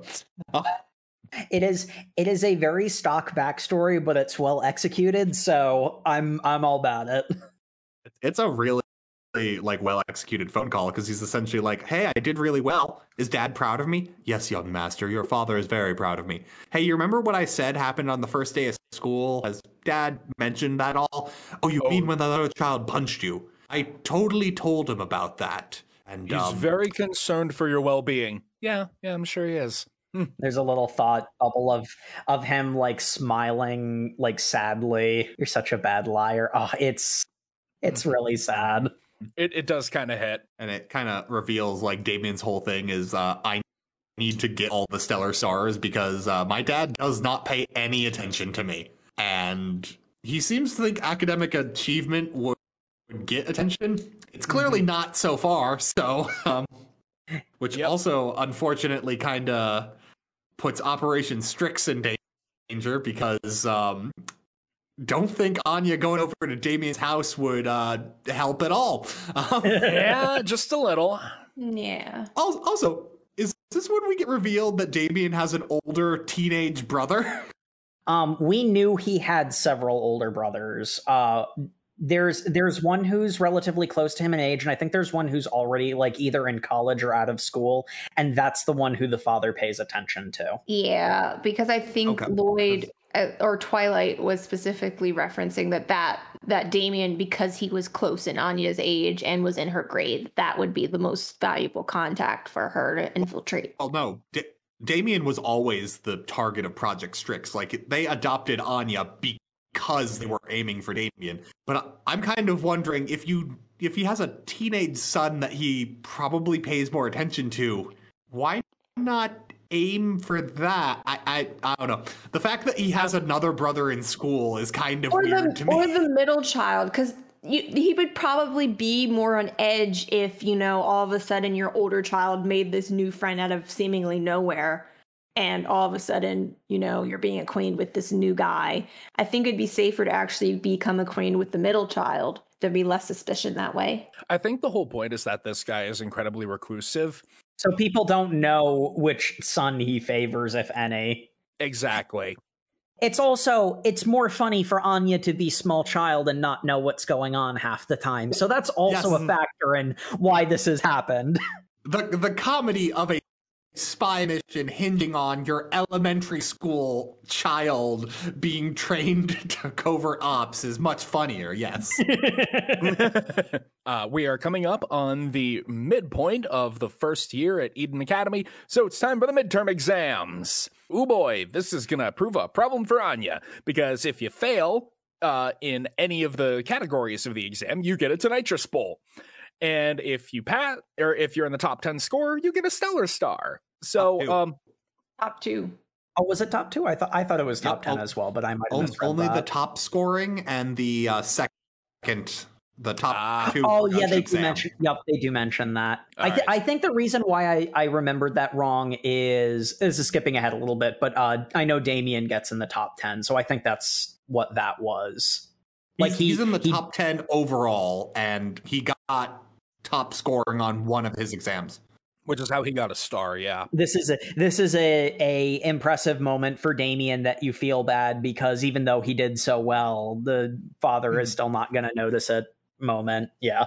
Uh, it, it's during like um, not really a mock exam, but it's like there's some other exam that's going on, and you know Anya failed horribly at it, but Damien did well, and he decides to be a little snot and brag at her about it, and she's like, Aha, now I know exactly whose mind to read on the midterms. Miss Forger, is there an elegant reason why you are snickering? Uh, stay after class for more study hall. Aw. And this does have the effect of Anya uh, going home at nighttime when the moon is out, and she notices a bright full moon in the sky. Wait a minute. when- Oh, wait a minute. When's the midterms? Two weeks? Wait, what phase of the moon will be in in two weeks? Papa, what what will the moon be in two weeks? Uh, new moon. Why? Oh no! I can't read minds on the new moon. oh no! I'll actually have to be what I, doing what I should have been doing this entire time. See, Anya, this is why you need to cultivate your mind. Cram school. The people in the research facility called it eclipsing. It's when my powers randomly short out for one day each month. I've never mentioned it at this point because it was never a plot point. She she does basically say that to the reader in a fourth wall breaking moment.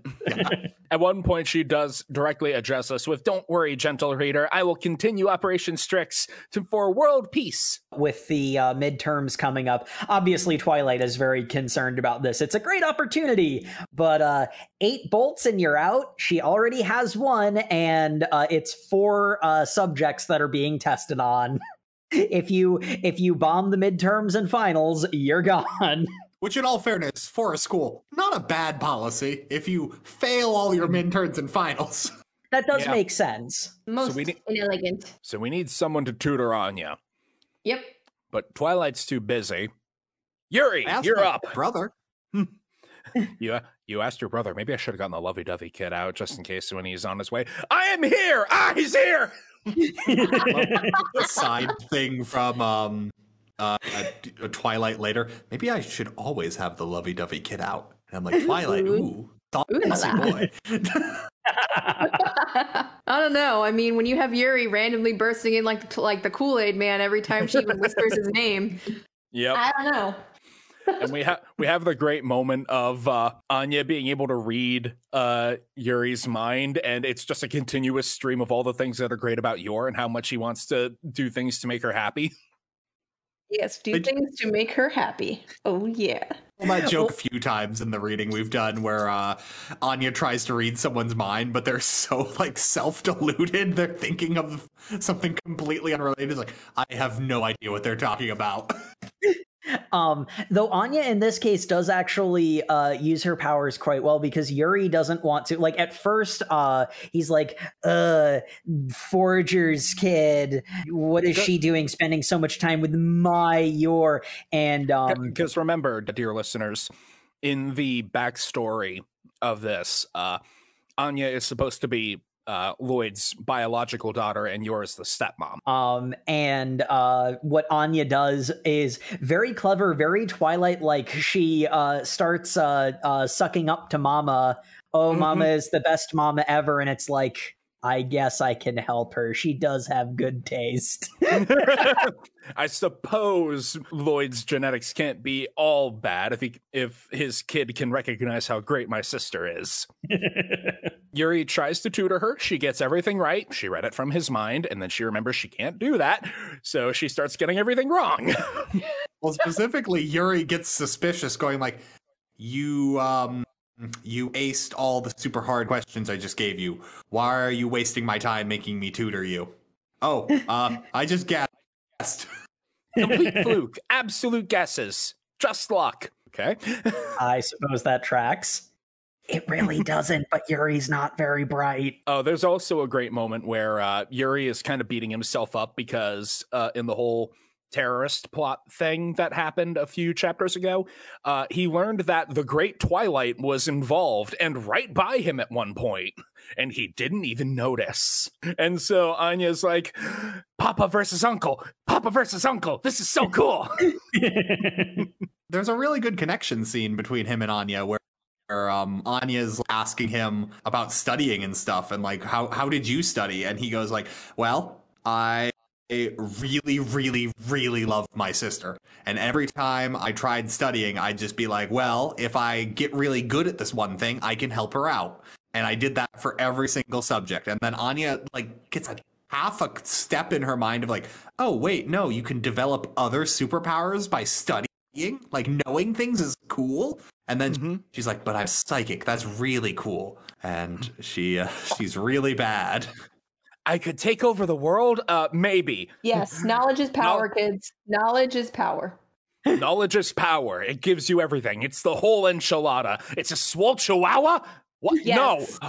Get that small chihuahuas. Oh, And God, anyway. image. Yuri tries his hardest, but um, Anya's not good. And eventually, he gets frustrated. So did you learn that grammar, kid? What's a grammar? This I'm leaving. we I get But a I, little. ju- but I just finished making the cookies. Kicks open door, grabs cookies, eats them all, goes outside. They're delicious. we do also get a bit of an aside from uh, Yor uh, noting that uh, uh, Yuri does have a bad habit of giving up pretty quickly. Like that's sort of the thing. Anya Anya lets herself be dumb. She's not actually dumb. She is capable. She's proven that a couple of uh, times in the uh in different situations but uh you have to have a lot of patience because it's anya and uh, yuri does not have that Despite how frustrated Yuri got with her, Anya was legitimately inspired. Uh, and so she decided she's gonna go study on her own. And she worked her little heart out and she fell asleep. She was studying so hard, and Twilight she comes tried very very hard very, very hard. Lloyd comes home. And Yor's like, oh, she's been doing so good. She's been learning so much. Look, this is the book she was working on. Foreign languages, huh? Huh? Wait, this isn't one of the subjects that's being tested on. Oh, we're doomed. but don't worry, when it's time for the test, uh, Anya has her swole chihuahua. I'm going to blow everyone away with my swole chihuahua. Becky, Anya, what are you talking about? Anya's been trying hard. She uh she has been motivated by Yuri. She's been studying on her own. No one has a lot of faith in her, which is not an unfair assumption to make at this Yeah. point. yeah. it's one of those ones where you want to believe in Anya, but given past experiences. Well, because one of the like little tidbits is she gets so inspired. She tells Bond she's going to work so hard and study so much, and then proceeds to fall asleep on Bond in front of the cartoons. And Lloyd's just like, "Did, did you uh, study at all?" And then he and George are like, "She does look really cute." Dang it! I guess we're giving her the day off. the thing the thing I really like about that is this is such a kid thing because she did have her study book with her. Like she meant to, but she's a little kid who has no motivation. like of course she fell Yep. asleep in front of the TV. Anya takes her exam. Um, and she seems to think she's done well. Uh, she's happy. Um, Yeah. Lloyd has no faith in her as we cut to him planning to break into the secure bank vault test results are stored in. it's so good. Yeah, that tracks. as soon as I saw that bank vault, like, and like that's how the chapter opens. It's going to put the uh tests in the vault, and I'm like, Twilight's breaking into that thing, ain't he? And that is true. The how gets a little out there. Dum dum dum dum dum dum dum dum dum. Because uh, we are introduced to a uh, secondary spy by the name of Agent Daybreak. Uh huh. And, And- and this this is just a funny anecdote. As I was reading this, I'm like, why is he named Daybreak? Like that's a that's another time of day thing. Is like uh Twilight's named Twilight. Is that some Because sort they're of the exact opposite. I'm like, is that a spy thing? And he's like, I gave myself this code name because I heard that the great spy Twilight was in the country and I'm going to defeat him. Okay. Yes. okay, buddy. So it's not a spy culture thing, it's this guy's an idiot thing. Yes. Very As a much. so. Twilight fanboy. And then another character gets introduced later and it is a spy culture thing. Whatever. No, that other person is also a, is a Twilight fanboy.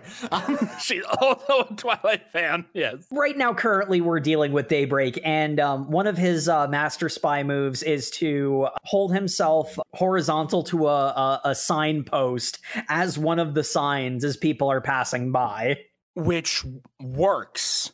I was so confused.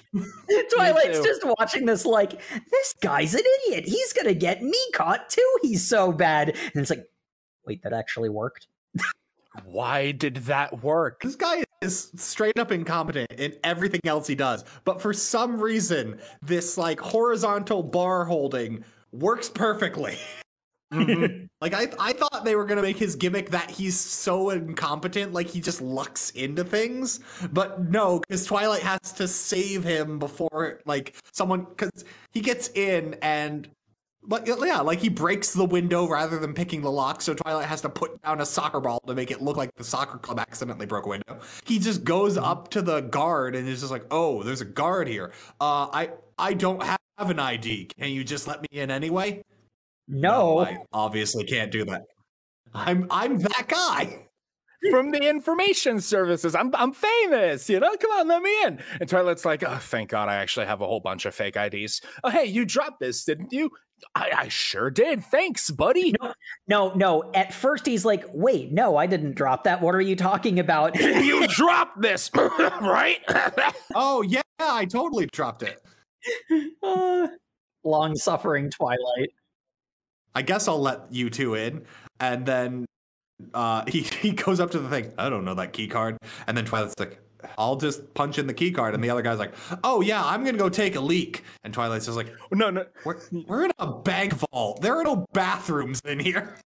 My favorite bit is uh, Daybreak has the details of his mission written on the palm of his hand. Twilight notices as he is handing over the ID, like, this fucking guy.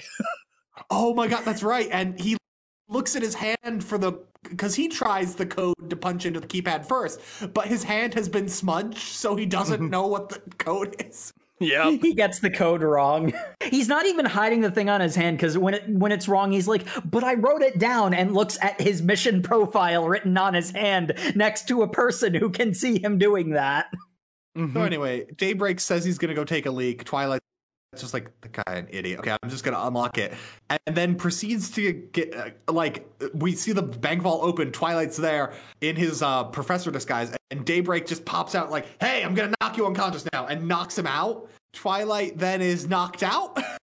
The, no, the thing that gets revealed because he mentions he mentions later he when he got hit he played possum because he definitely could have won that fight, but if he did, it would have drawn so much attention that he wouldn't have been able to do anything.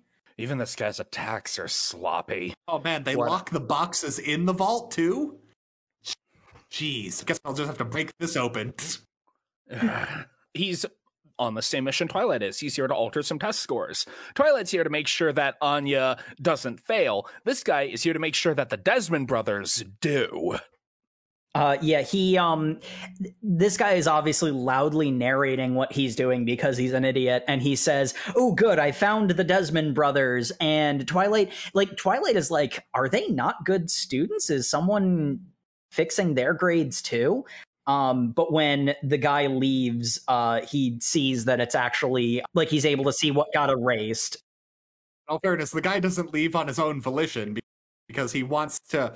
What happens is he narrates, "Oh man, no one's gonna know I did this really cool spy mission. I know. I'll sign forged by Daybreak on it." Here, and Twilight's just like, "Please don't." Yeah. Twilight jumps up like, why would you do that, you idiot? Oh, I've totally broken my cover. Uh, please don't kill me.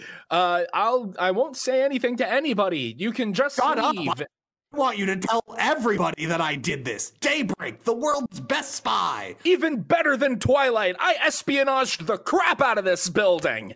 Direct quote. Go ahead and embellish it. He he combat rolls away like he's a Dark Souls character. oh, I love it so much. That's when Twilight finds that they've been changed to the wrong answers. He switches it all back because he's able to see indents in the page what had been erased and Which means that Daybreak did a really crappy job of not making this look like a forgery. Sounds right. yeah, that's that tracks. So Twilight saves the Desmond brothers from sabotage, and he goes to correct Anya's, and he's like, "Wait a minute, this." Cut to next day at school. Uh, everyone's going to look at their uh, their test scores posted up on the quad. Uh, Damien did very well. He's like 11th overall, I think, and he uh, got top on a subject, so that's a stellar star for him. And Anya's like, I don't even need to uh, look where I am, because I know I'm like 212. Papa went and broke in and found it for me. and you know what 212th is? Not failing. She's so proud. I really, really like how the manga sets up this scene to kind of lead you to believe, oh man, did she also get like top marks on a test? Nope, she barely scraped by, but that was enough for uh, Twilight to be proud of her. that was enough for Operation Strix to continue limping along like the broken legged bird it is. I will say, I did kind of see coming the twist that it's like Anya did better than anyone expected. Just not the fullness of it. I wasn't sure if they were going to do the she actually did really well because she tried that hard, or let's be realistic, it's Anya. She's not going to turn around completely overnight. Because the other the other thing I I appreciated, especially about last time, is that like when she got her uh, her first stellar star, like that was a really big character growth moment for her. It was a big deal, and then she proceeded to be a little goblin about it because she's a tiny child that's not particularly mature, and I really like that because it's very realistic. Because she is a little goblin. I was happy that it was a. Uh, she passed barely, and that's good enough hey, it's her first attempt on her own, so I mean, it really says something. Like Lloyd does a very good, you know, like stern father moment of he's he's obviously very proud of her. You need to do better next time, Anya. But he's like he's obviously very noticeably proud of her, mm-hmm. which he's, such a such a wonderful. He's internally proud of her, but then that immediately uh, falls apart when he sees his daughter is celebrating getting one point above failing is like that's that's that. I'm that's not okay. Fail, but that that's not a celebration. You have done literally the bare minimum. yeah. Now let's see how much you're celebrating after this study session. Aww. Aww. You're, you're it's such a great family punished. Moment. That's what the celebration is. yeah. And avoiding consequences is the minimum we expect. But yeah, then uh, we go to another chapter. I, I uh, personally, I didn't like this one very much. I don't know what the general consensus is on it. The punchline was very obvious. The punchline was obvious, and it was one of those uh, cringe comedy moments, you know, where you're supposed to laugh because someone did something embarrassing and stupid. Yeah, I I liked it just fine, but I think it kind of overstayed the joke. Um, uh-huh. Essentially, what we have it's it's an entire tertiary character too is another reason why it's kind of mm-hmm. it's uh, George Glooman. We open with his father getting told that the Desmond Group has uh, taken over their company, and I will mm-hmm. no longer be president anymore. I don't know how to tell my son this. So we cut to small man overhearing this. And we get revealed over the course of this that uh, the person who hired Daybreak to sabotage uh, Desmond's uh, kids' test scores is um, George Glooman because my father's company is going out of business and we're going to be poor. And then he tries to start a fight with him and get him in trouble. And Anya's just like, no, oh. I am a pure and perfect being. I know that Damien could have never done any wrong because she's still trying to earn points with her and does her like whole mm. yeah. than thou Anya face, which is always fun. And like the the entire joke is then just everyone feels sorry for this kid, and he says like because he gives tragic backstory, and he like is weaponizing a tragic backstory. Like I'm going to be thrown out in the poorhouse, and I did want to know what the caviar lunch tasted like the super expensive caviar lunch? Yes, just one day. I'll be poor next week, so you know I should really. Have... And then, like, the entire joke is obviously he keeps getting more and more elaborate with the things he wants. And then it's revealed he misunderstood. The Desmond group just bought out the company and the dad is still employed. That was never in question. He's just like, yeah, I'm not president. If anything, they'll be wealthier. It was actually helpful to them. We learned this because Anya recounts the story to her parents and Yor's like, oh, what a sweet story. And uh Lloyd is like, yeah, it is sweet that you kids all came together to make him feel better, but But why would he be out of a job? There's one thing I don't understand. How does being bought out equate to bankruptcy? when you're bought out, you receive a a large amount of money. Like He's just honestly confused.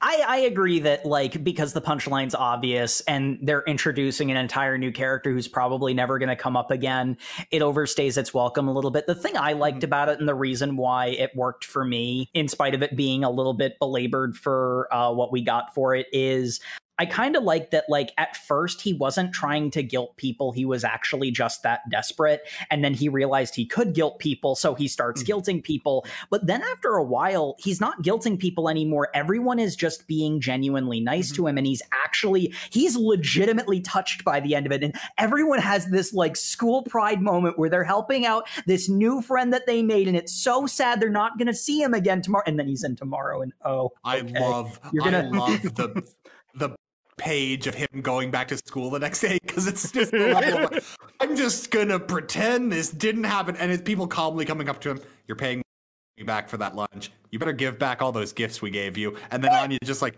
tap on the shoulder and also my other favorite joke is when George Glooman first appears She's, Anya just goes, I have no idea who that guy is. And Becky's just like, he's our classmate. He's been here the whole time. Because, like, he definitely hasn't. Uh, my my favorite bit in this is we do find out that George is the one who hired Daybreak. Uh, and if you're wondering why Daybreak is such a spy, it's because um, we learned that George went up to his butler and said, "Hire the best spy you can on three months of my allowance." Which, like, the fact that that's So enough to so- hire a spy shows how rich the kid is. But at the same time, it's, It's three months of a rich kid allowance. Yeah, enough to hire Daybreak, not a spy. yeah, Yeah. basically. I wonder if we'll see Daybreak again. I'm not sure. He might be a one-off so. character. I'd, I'd be happy about seeing him again. I, I'd be happy to see him again. He was pretty like to see him again. It'd be interesting to kind of build up this whole spy network going on. Mm-hmm. That there's all types of spies from all different types of agencies with all different types of contracts going around. Maybe everyone's a spy in this universe. that would explain a lot There's a lot. Lot. Yeah. But um, anyway, uh, speaking of like non sequiturs, uh, uh, the next bit we get is a chapter where um, Anya has been assigned. Essentially, it's like um, it's it's phrased initially as like uh, do a report on an occupation that interests you, but basically everyone essentially comes down to it's a thing because you're supposed to interview someone you know, and. Yeah, So it's almost always apparent. it's it's career day kind of thing. It's take your daughter to work day is what it eventually becomes. But all these people don't have your typical nine to five jobs. They're all social elites. So yeah, Yes, I. Yeah, you're right. Actually, I think the the implication is there is there is definitely a bunch of people who are elites whose parents don't have jobs. They, they would get someone who works for the company they own or something. So that's probably why.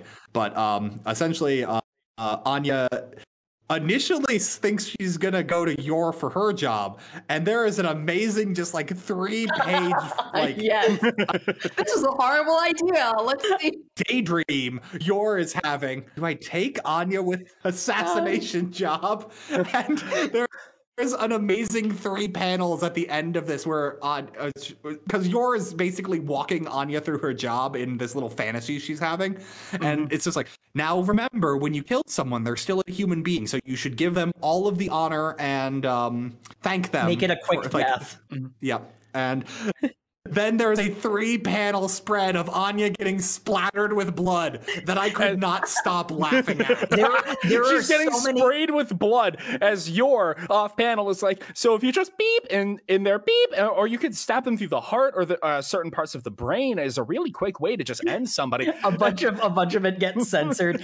We'll tell Lloyd it's tomato juice. Oh, we were going to tell Lloyd we went to a tomato festival. That's right. But obviously, take your da- take your daughter to work day. You got to wear the uniform. God. but I mean, it's just so funny how at no point has Yor ever brought up that she's a she's a tel- um, transcriptionist or a secretary at City Hall, correct? Yeah, Yeah. she does clerical work. At the end, well, she does say at the end uh, when she decides that that's a bad idea. Which good decision, Yor. Don't In all do fairness- that. Yor technically doesn't decide it's a bad idea before Anya, who's been reading her mind for this daydream, goes, I think I'm going to go to dad's job. And then Yor's is like, that's probably for the best. Yeah. My job's kind of boring. so good. Midway through the after the daydream, she realizes, oh no, wait, Anya probably thinks I'm going to my day job. Yeah, that's obviously Yeah. what. Yep. I, I love Yor's incredibly elaborate daydreams. In all honesty, the the the Yor daydream is probably a little better than the rest of the chapter. Yeah, Um, because, because uh, this is basically just establishing hey lloyd has cover story coworkers this will be a thing next chapter we get we get established. Uh, I love that this became a plot point because um, I remember telling Jay as I was reading this. Uh, I'm just like, man, are they really just establishing that Lloyd is a hot doctor with a bunch of nurses? Because that's what a, la- a large portion of this is. it is he he's Doctor McHot stuff. No, he's McDreamy. Yep. Yeah. and then Dreamy and Anya- McSteamy. Some of you will get that reference. Now, psychiatrists don't normally wear lab coats, but I think it looks more professional as he's just got drip like a leaky faucet.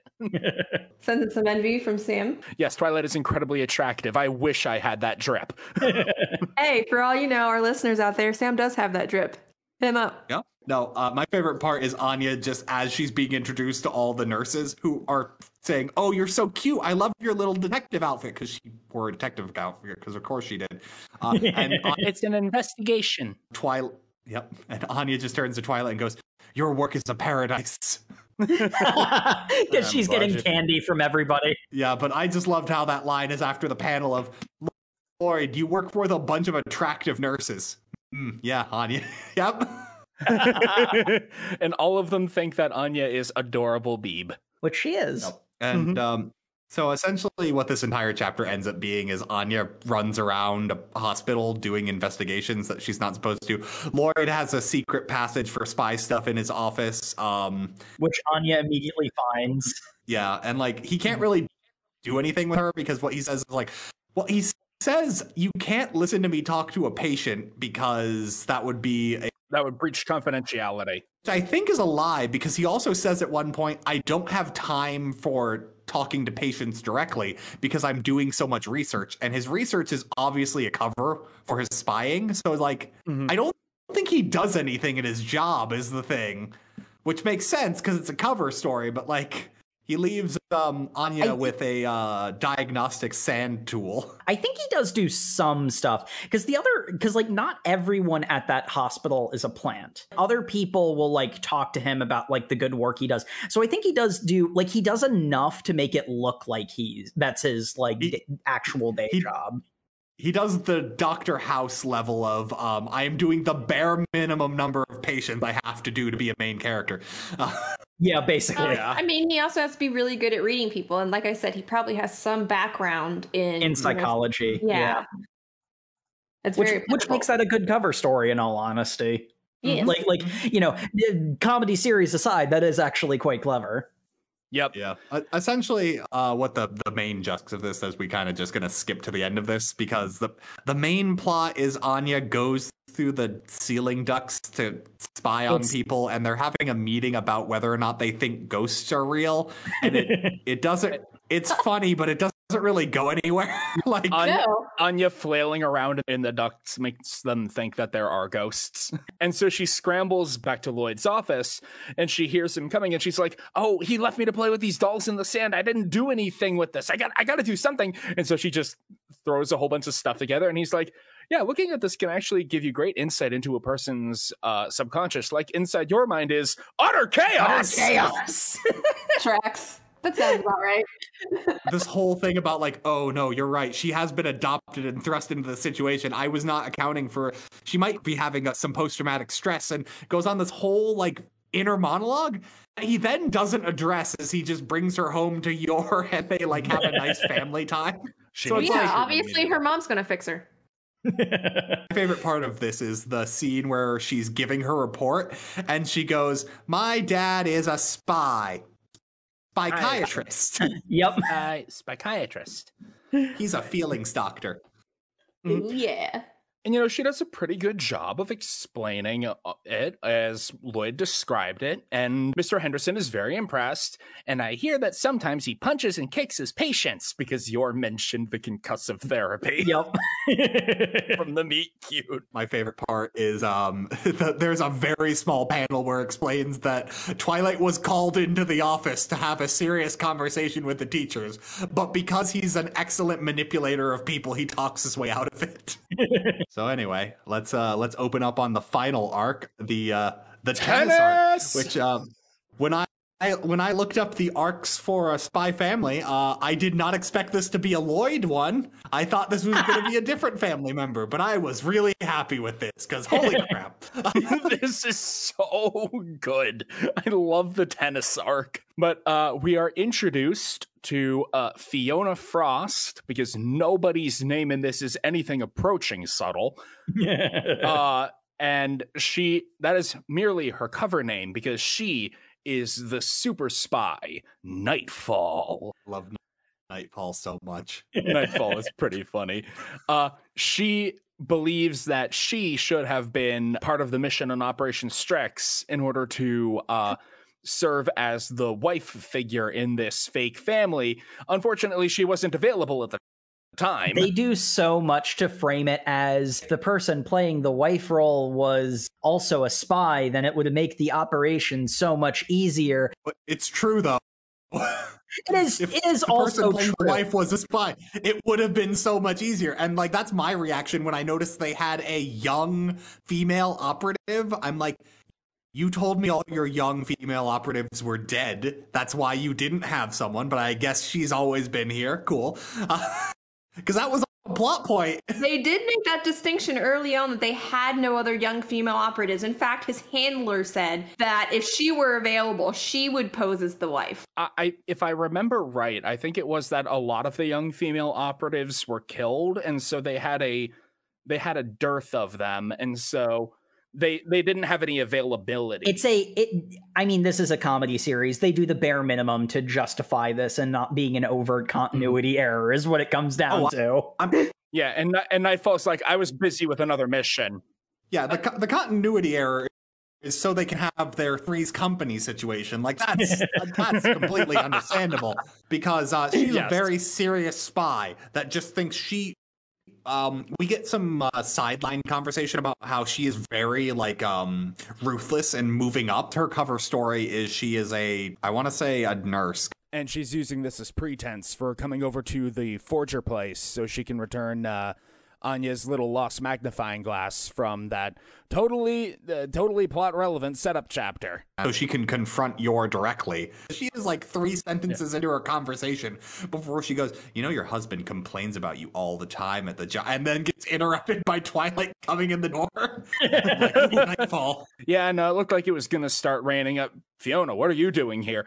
And once again, proof that they are exalts. Uh, while they are having a conversation, a very banal conversation about grocery shopping, uh, they are in fact mouthing an entire other spy conversation at each other. And Which, only uh, Anya is following it yeah. because she's reading their minds. So just subtle speech method in full effect. It really the is. manga logic right there is like, uh, yeah, no, your lips can say a completely different thing than what you're speaking, and no one was going to think that's weird as they watch you talk. yeah. And, and so it's like while they're discussing the price of onions or something, the whole subtle speech method is them being like, I've come to assess this mission. What do you mean assess? Are you here to cause problems for me?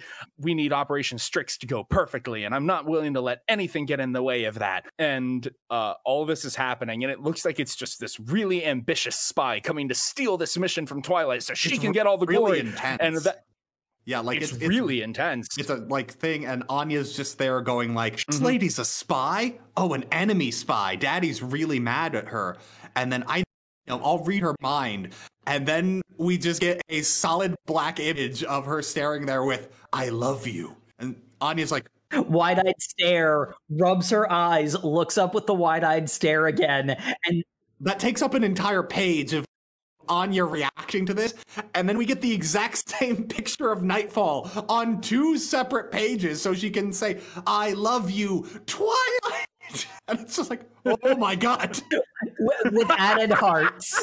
just, just so it's not clear, she has a mega super duper tr- crush on Twilight. She's And here to ruin the OTP, and that's why she's not my favorite character. but she is delightful. all of her internal thoughts are. Along the line, I love you so much, Twilight. This Yor person is not worthy of your love. I wish I could be your fake wife. And then Anya is just sitting there going, I have no idea how to process this. I mean, I don't. I don't know how to process it. And then Twilight's getting his internal thoughts of like, oh man, she's really mad. I wonder if she's trying to usurp the mission. I, I really should keep her on my good side, but also it's going to be really. So Twilight's just trying to handle the situation and is thinking like, ah, yes, all the how she's being weird is like she being like a really good agent. And meanwhile, we get um her thoughts and her thoughts are just i love you so much we are going to honeymoon in the south of france and it's just like my my favorite bit, you know, Anya does some random clumsy thing.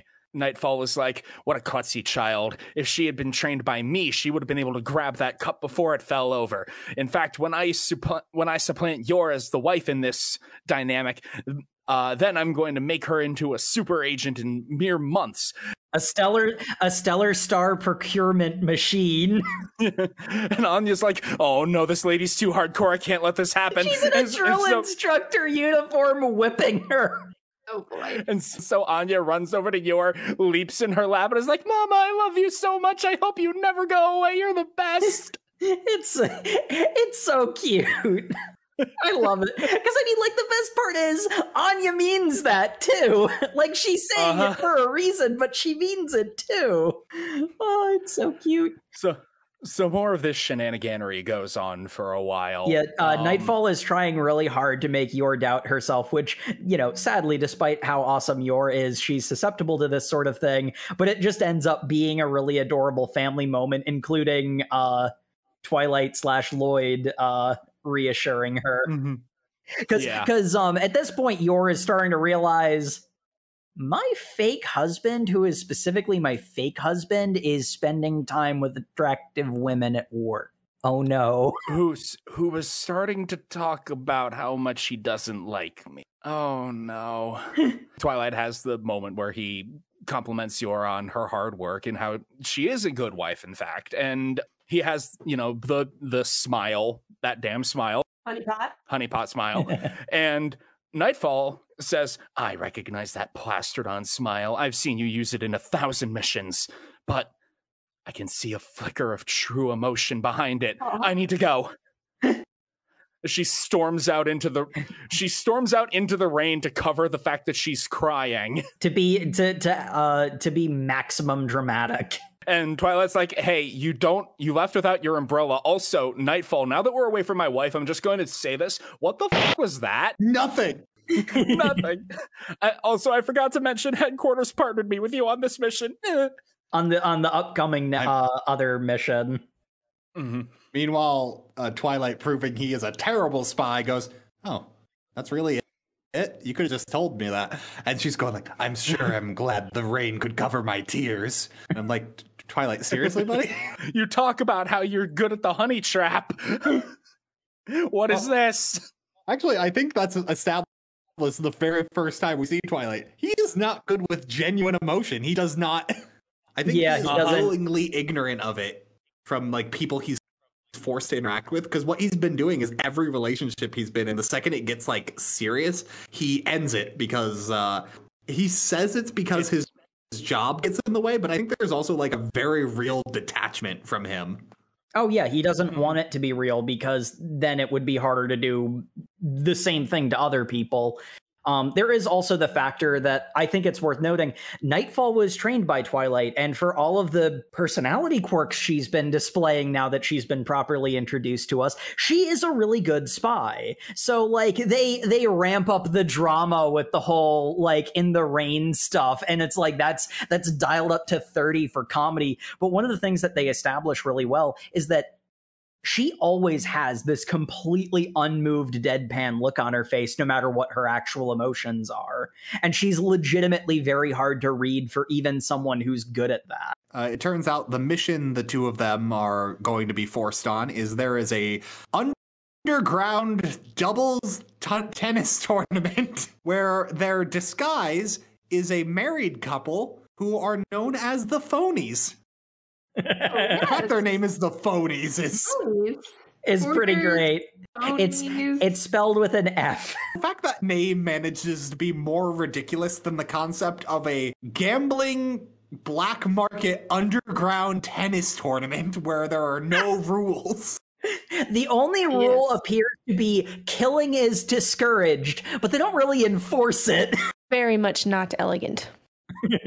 Just to illustrate how ridiculous this tennis tournament is, their first round is against these two guys who like trained in the mountains for three years after they quit their professional tennis because they sought stronger opponents and they've got like scars on their face. And that's it gets crazier and weirder from there. If all you ever wanted were uh, panels of uh, Twilight's butt in tennis shorts, man, Yeah. is this the arc for you? This is the uh, service we all want of this fan service. there, there is a lot of Twilight fan service in this arc. But um, yeah, as uh, Jacob alluded to, uh, the first match is against some retired tennis pros, where um, Twilight reveals that he trained for this by uh, playing some family tennis with Anya and Yor. He did a little bit of training. and that little bit of training bit. Uh, is enough to completely school these professionals who retired so they could make more money and fight stronger opponents in the underground circuit. I love the Chekhov's gun here because we know that Yor is supernaturally powerful. It kind of makes sense that even a little bit of training with her is some hyperbolic time chamber levels of exponential sudden power growth.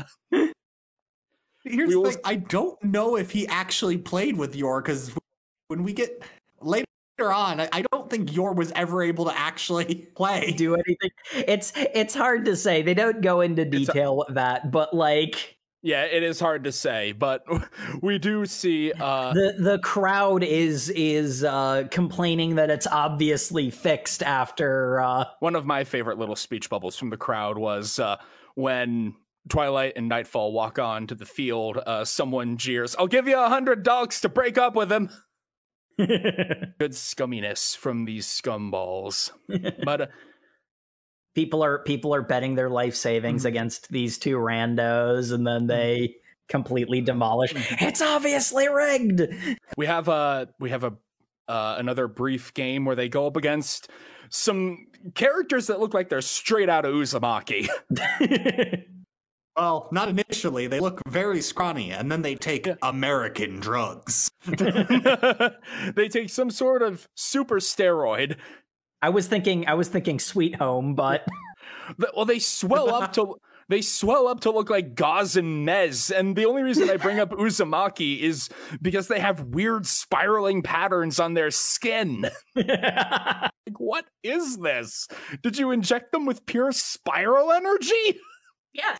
i'd buy that yeah Yeah, I'd buy that. But um they they heckle uh Twilight a little bit, which uh means that Nightfall enters uh pure yandere mode and annihilates them, intentionally hitting them with every ball.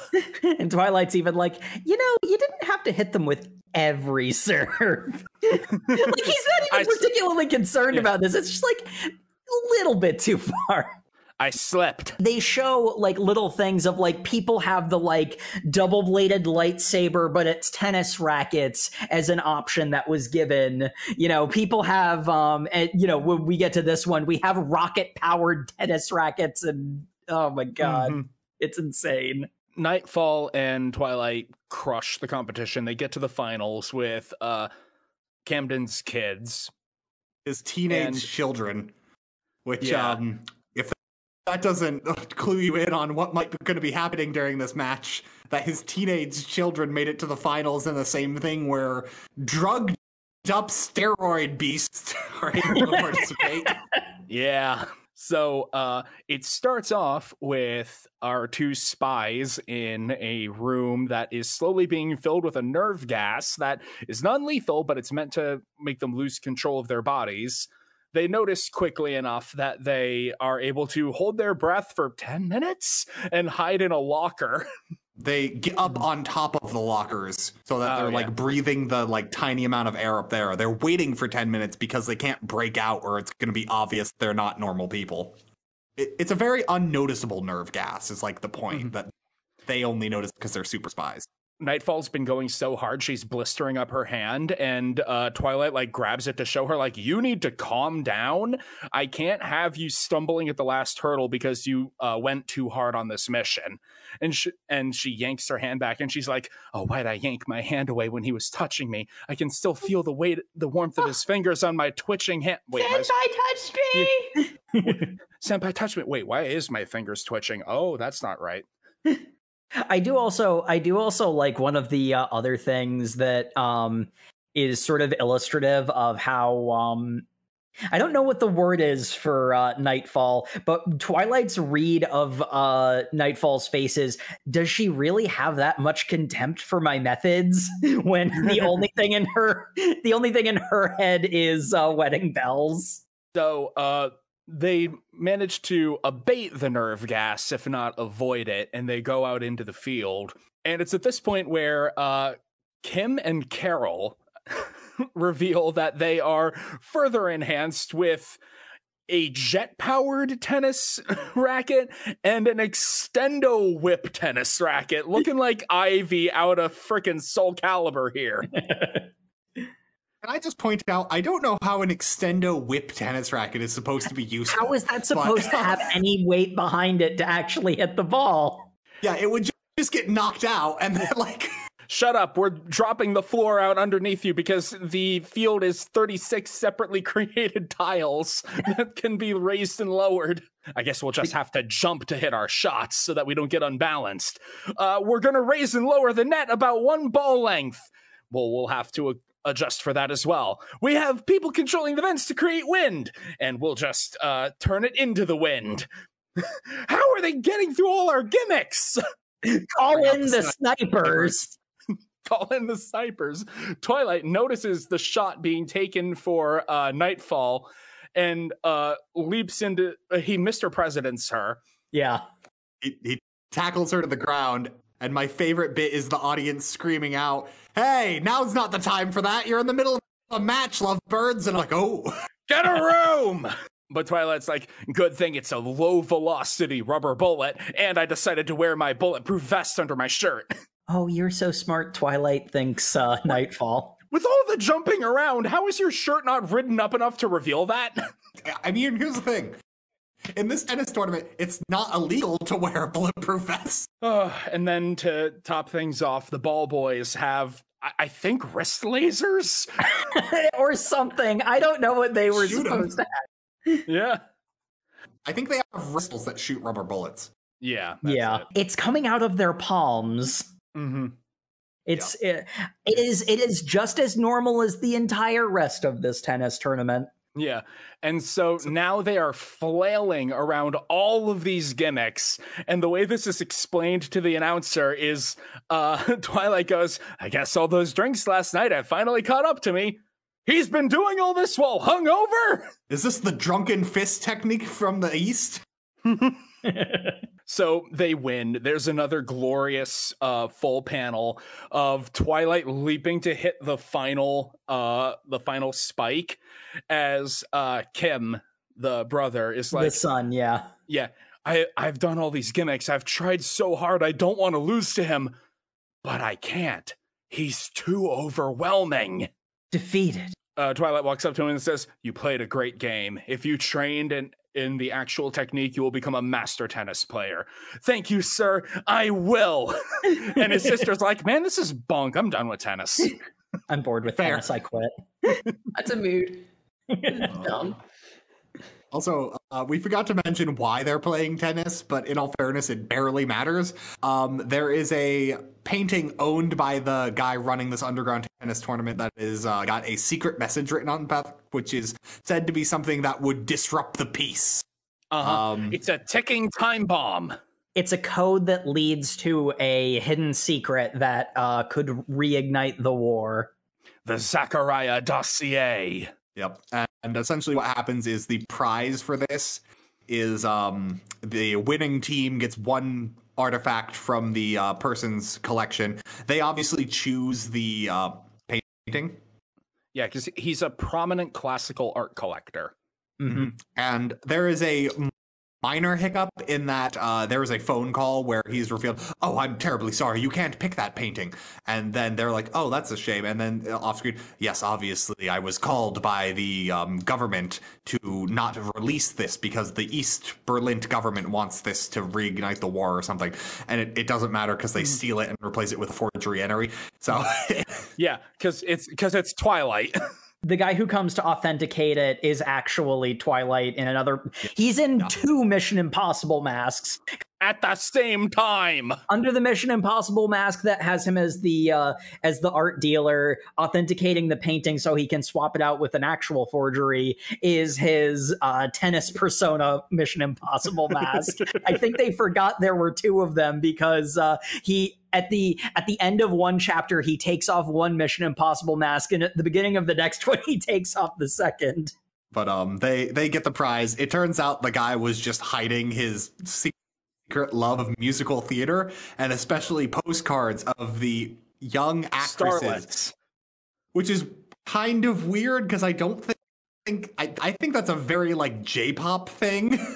but Well- I guess that's how uh, East and West Berlin work. Very specifically, his wife found it weird and she didn't understand, and she said he had to get rid of it, but he didn't want to because these are rare collectibles, so he just hid them away in a warehouse somewhere. And the thing I the thing I really like about this is it actually ends up being kind of wholesome if you actually uh, think about it, because they would have known if he was like cheating on his wife or something like that. That would have come up. He wasn't like looking for a mistress or anything. I sort of get the impression, and especially because of the images that they show of him, I get the impression that like he wanted to go into theater and his personal favorite things to watch in the theater they explicitly say were um musical comedies. He was genuinely just trying to uh benefit the stars of his favorite shows which is honestly kind of adorable. For the sake of his marriage, he hid this kind of embarrassing but ultimately incredibly harmless secret. He just got really elaborate about it because he lives in a Cold War analog. Hmm. so, it's like during the war while he was one of the people who helped negotiate the end of the war and during the war in getting to know the people he was negotiating with to make negotiations run more smoothly he the way he phrased it is if my wife found out about it it would it would reignite the war in our marriage and i don't want to do that because i love her so much and that ended up through a game of telephone turned uh, turned into the myth Handler thinks it's very funny. Twilight is annoyed.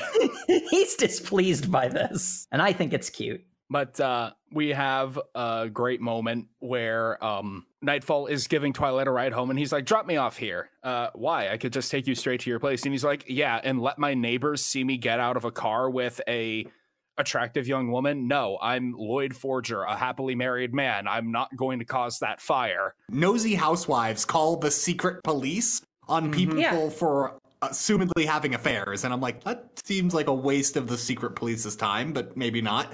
Um, I mean, given that one of the heads of it is Yuri, uh, that tracks. I mean, I mean, hey, if you're so unloyal you can't even stay with your wife, can you stay loyal to your country? Dun dun dun. Your country is like a second wife, a Yes. second, more beautiful, larger wife. Lloyd gets dropped off near the park where Yor happens to be playing tennis with Anya. And it's like, oh, hey, family, this is convenient. what are you doing here? and and uh, Bond is Yeah, Anya's gotten really into tennis. I hit so many home runs. I love Anya. Nightfall decides, so despite all of this, despite this incredible performance I put on, he's still dedicated to this sham marriage and this, the way the mission is now. I, I need to confront her directly. And so she goes to challenge Yor to a death match of tennis. and Yor's like weird flex, but okay. And Well, you, you, Yor's more like, ah, this woman I'm secretly threatened by. I accept your challenge. And then Twilight's like, I have no idea what's going on. You really don't need to do this. I'm not sure what's her problem. No, I need to do this. I need to do this. I have no idea what's going on. Meanwhile, Anya's just like, I suddenly understand everything Becky means about hot drama. I love action battles. Becky continuing to be a bad influence even when she's not present. but Yor's like, I need to go all out. She, you know, enters death mode. She does a big swing, and it looks like she completely freaking whiffs. The ball just drops to the ground. Nightfall is like, You're so pathetic, you can't even serve a ball. And then the ball splits into a bunch of chunks. and in the shape of the tennis racket's uh, laces. And Yor's like, all right, if I swing too hard, then the laces on the tennis racket just cut through and destroy it. I'm sorry, Mr. Ball. I guess I do need to hold back. No, seriously, what? what? and, and, as Nightfall is trying to calculate this, uh, Bond goes and hands Yor another ball, and she holds back. She uses 10% of her power this time and hits a ball that breaks the sound barrier. And Nightfall is like, This will go wildly out of bounds. I don't care. If I don't return this, I'm going to die. it's not dropped off its trajectory at all between her and me. It's going so fast. I need to hit it. She tries to return the, the serve. She pours all of her love for Twilight into it. She is activating her shonen powers, and her wise branded tennis racket shatters. Oh I love this two paid spread because you get to see all of her tennis gear is wise branded on the secret mission she was on. I love it. Or don't buy wise. It doesn't sound like it holds up. Mm-hmm. Apparently not. Yor versus Ultra Instinct Shaggy. You made me use 10% of my power. you, got, you gotta buy whatever tennis racket Yor is using that has piano wire for strings. to slice through the ball like that, yeah. So, Nightfall declares defeat, runs away, and sobbing is driving down the road like I will become stronger and defeat you. She is absolutely heartbroken. she is a mess and it is hilarious. She holds herself together just long enough for for uh, Twilight to not see her like completely breaking down and he's like okay, that happened. Just happened. and, and at the end of all of this, Twilight goes, I feel more tired than ever. me too, Twilight. Me too. Unfortunately, uh, Twilight does not get to take any breaks because um, he immediately gets uh, Frankie, right? Is his uh, friend? Yeah. His contact, I guess. I... The contact who's constantly charged with with babysitting. Even though he hates babysitting, he's super good at it. He's really I think Frankie would consider Twilight a friend, but I don't think Twilight considers is Frankie a friend? mm-hmm. You think you can just pay me off with money? Who do you think I am? Okay, guys, who wants to go to the park? Yeah, you, you can. I can be very easily bribed.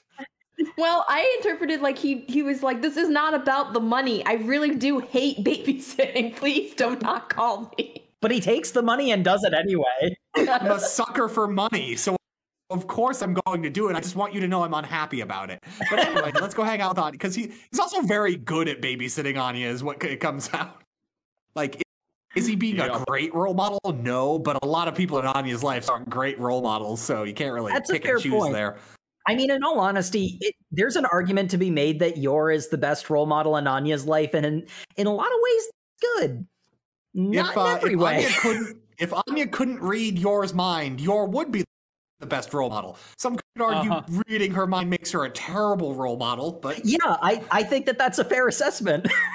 but uh, the reason why Frankie has been paid to babysit is um, Twilight has finally gotten the hint, but the women in, in his life are um, unhappy about something, and maybe he should try and get to the bottom of this. So he is uh, taking his wife on a cocktail date, which mm-hmm. um, yes maybe maybe could have sprung for dinner twilight it seems like this is more of a but no i guess going to the bar with your wife that's Fine. That's Uh, fine. He wants it to be casual, I guess. Fair. He he goes to the bar he likes with Yor. Uh, they are both dressed up for the occasion. Yor apologizes because work had her late that night. I think it's her clerical job. They do not clarify. Uh, Hard to tell. and they are I doubt it. they are meeting at the bar. And my favorite favorite line in all this, which is a hard competition for this chapter alone, but is uh, they sit down at the bar. Um, Twilight orders for both of them. He orders Yor like a Ruby's kiss or something, like something sufficiently Queen. girly. Uh, yeah, a, a red queen. Yep, which is it, very on brand. And then proceeds to go. I'll have a bottle of my usual scotch, and I'm like, okay, buddy, how how badly do you think this conversation is gonna go that you just order a bottle of your scotch? Whatever. Oh, uh, does she order her own drink? I believe. Uh, I thought Twilight I ordered thought- for both of them, but maybe I'm wrong. Yeah, well, which would make sense. That, like, why you would ask for, "Can I have a bottle for the table?" or "Can I have a bottle of wine?" if you're ordering for two people. It's a bottle of scotch is the problem. Scotch for himself. You're gonna need this. I'm gonna need this. We're gonna get through this as painlessly as possible. Oh no. I I love this scene so much because it's Yes. it's Twilight. Twilight just thinks he's having a casual conversation with the woman who agreed to be his wife. Uh, Yor has a very different idea of what's happening because Yor he is is freaking out. Freaking out.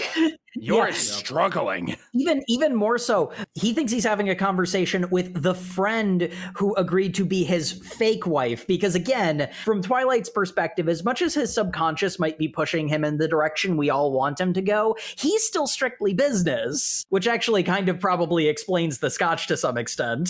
Mm-hmm. wow, that's a lot of scotch. But um, Yor effectively got the equivalent of the "we need to talk" text, whereas Twilight's just going like, "Yeah, we need to talk about this," and then Yor got, "We need to talk about this." Oh no. And so Yor is bracing herself for Wow. uh are, are Yor's trying to be like, look, it's okay if you want to just break, if you want to just divorce me and go with Fiona. She's obviously better for you, but she can't bring herself to say it, so she needs liquid courage. She downs her whole cocktail. It's still not enough. Grabs the bottle of scotch, downs half of that. And this is why he asked for the bottle. He, know, he knows his wife. She needs that hat, that bottle. Well, Well, no, Twilight's but- saying, Yor stop, that will kill you. not knowing assassins are immune to all forms of poison. That's just something everybody knows. And then the lightweight that the uh, Briar family is. Immediately starts slurring her words. Fiona's so pretty. You used to think I was pretty, didn't you? Is that a lie? She's slurring so hard he's not Lloyd, he's Royd. And then uh, here's Twilight. Did I misread the situation? Does she actually have genuine feelings for me? And like, there, If she does, then tick, tick, tick, tick, tick, Twilight mode activated. Boot up time, 0.1 seconds. Twilight has to take a second to like fully get into.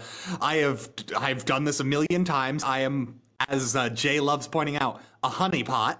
Um, I, I just need to say what women love to hear. He takes her hand, he leans in close. You're the most beautiful woman I've ever met, and I I think I really want want to know. Would you be my real wife? And Yor cannot handle this. Her her her badump badump meter maxes out, cracks the roof, and smashes all the way into the next panel of her kicking Lloyd in the chin because her embarrassment is too strong. did I misread the situation? What's going on? Lloyd gets kicked up into the air, manages to do a perfect flip, and lands on his feet stylishly. We get some people in the bar clapping at how impressive that was, and then he goes like, "Oh, oh, I misread the cons. The that was I got rejected. She she does not have genuine feelings. I misread, and like, oh wait, no, I'm falling unconscious, and I'm like, mad respect from my boy there. He landed on his feet." And then fell unconscious. no, it's great because he's like such power. Only someone who is uh, genuinely rejecting you can uh, exhibit that much strength. And it's like, no, that's just how strong Yor is. The baseline is not in this universe, Twilight. But he's like, but then what was all of that before about jealous? I don't. And and he falls over. and then wakes up in uh, lying on a park bench in Yor's lap, which is also adorable. To the sound of the lullaby his mother used to sing. So he kind of wakes up going like, wait, what? And it's Yor singing to him. And he's like, oh. Wait, Yor, where are we? What happened? How long was I out? Uh, you're out for like five minutes. The barkeep kicked us out for making a scene. Because she is sense. still. Smashed. Yor says good morning. And I thought like, oh man, were they out all night? But no, it's, it's been five minutes. Yor is that drunk. I wouldn't. I wouldn't take But- much stock in many of the things she says. They have they have a really uh, good moment. Lloyd assuring her that you know he would never think of replacing her and all that Mm-hmm. all that cute Roots. schmaltzy stuff. Brute strength is all I have. Yeah, the strength of will you needed to raise your brother when you two were orphans, that's the sort of strength that I need to make a good life for Anya. No, I was talking about my super strength that I used to kill people. What? Yeah, Twi- Twilight, did you not notice I kicked a car? Oh, you weren't there for that. Did you Weren't not for- notice? Really, I think it. I really, I think it speaks more to the level of immense physical fitness that Twilight must have to not have had his neck broken twenty different ways from that kick. That's why, again, they were made for each other. They're made for each other. they just need to be honest with each other. I know. And my favorite part is uh, they then end up going home, and at this point, uh, Lloyd's chin has swollen up because he got kicked real hard to like a. Ju- uh, he looked like a Ballchinian from Men in Black. from Men in Black. yeah. Oh yes. And we, and we do have a very sweet moment of Frankie's like, man, it, they sure are taking a long time to get back. I bet they're shacking up. How do you know that? Becky. That is How- Becky. how- How how do you know that turn of phrase? Anyway, Anya, what do you think of your mom and dad? Oh, I love them. Just full stop. Didn't even think about it. First thing out of her mouth. And it's the sweetest thing. And then Lloyd shows up with his Ballchinian disguise, and, and the, the moment is ruined, as it always is. It ends on Mama uh, and Papa, were you smooching? Oh yeah. Oh yeah. It ends on a little panel uh, the next morning. Yor Lloyd, what happened to your face? Did you not remember any of the things that happened last night? And then there's a little text box saying they then had the exact same conversation again. So good thing that Yor was sober for it this time and will remember. Uh, and that, dear listeners, brings us to the end of our reading. Oh man, oh this was this is a ton of fun. I'm so glad we came back to this property. I'm so glad we had a reason to come back to this property. I cannot wait to see all of this in motion. Same. I need I need to see every little bit of Yor being a friggin' dawn cast, just annihilating things in full animation. Actually, you know, here's a fun one. I want to see what they do about the lip reading shenanigans with. Yeah. Uh, We skimmed over it, but I want to see the uh, short story with Bond animated, where uh, he got jealous of Anya's penguin. the little in betweener chapters weren't quite as good as last time. I do like the one with Bond. Uh, since our, our first question is uh, favorite characters, I feel like mentioning this about Bond. He he's very much a side character, and I think that makes sense because as much as I love dogs, the human drama is more complex. So there's more to do with it. Having him be a fun side character is I I feel better. And the best of the like shorter chapters was definitely the one where Anya's penguin from another one of the side chapters. on murders it. she she wakes up to it, like ripped apart by tooth and fang, and Bond's like having his guilty dog look in the corner, and then Yor's just like, "Oh, don't worry, honey, I'll fix it for you." And Yor cannot housewife, so she actually makes it worse. Uh, And uh, He's Twilight- even more dead now.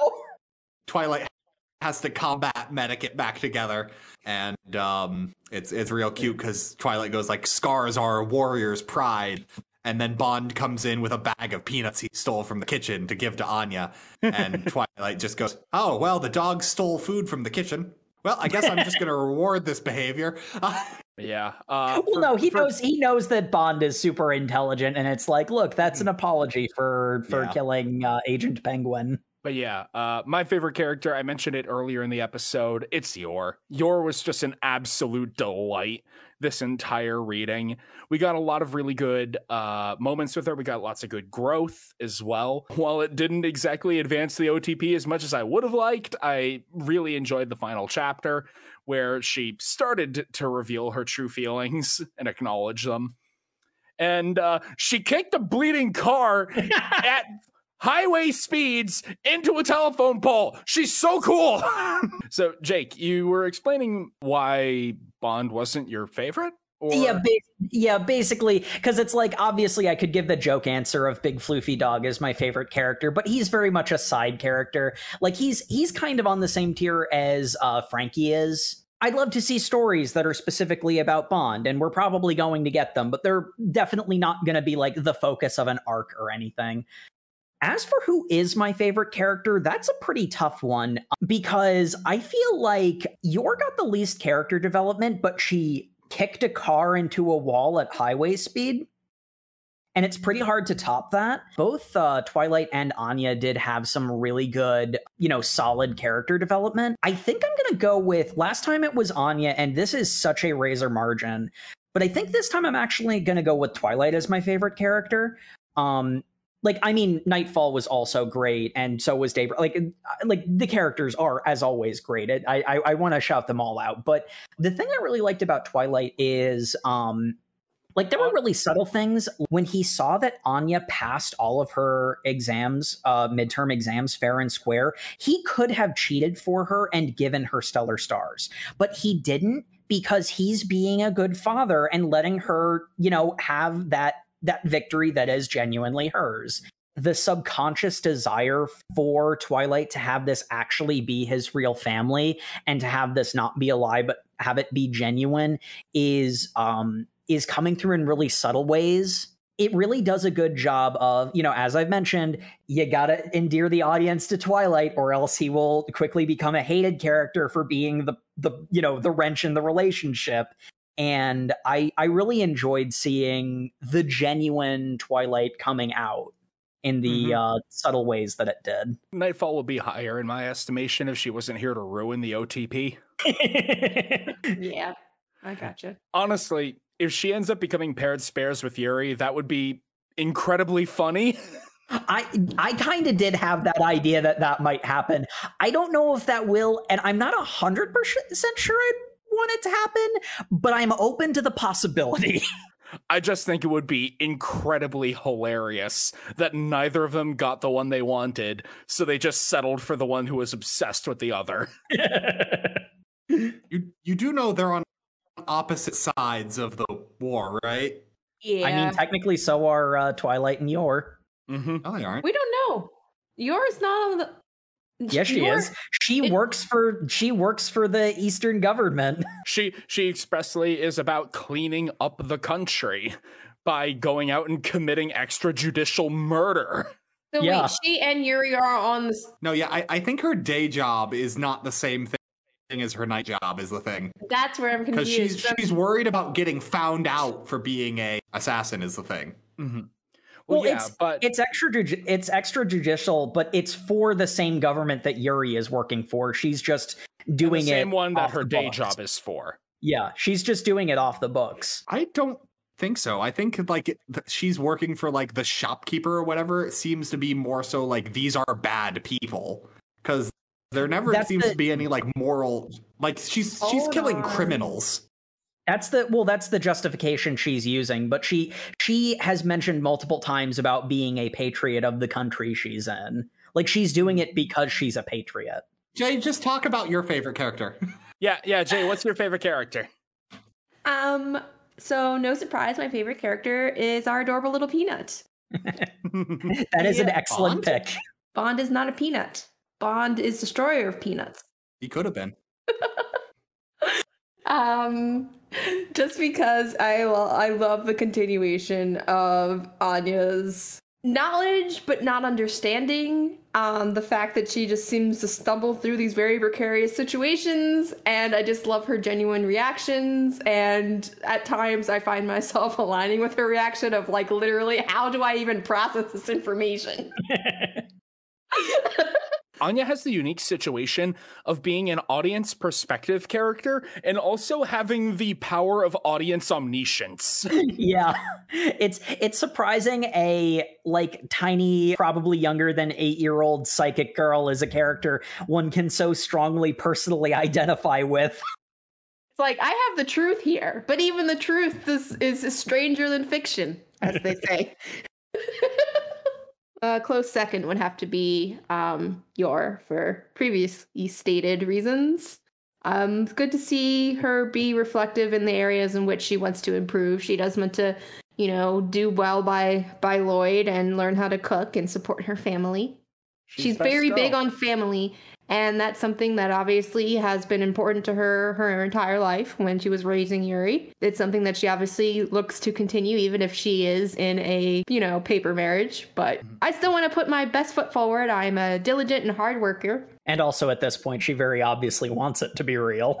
Oh yes, I do too, Yor, I'm on your side. Yeah, we out here. She's got shooters out here.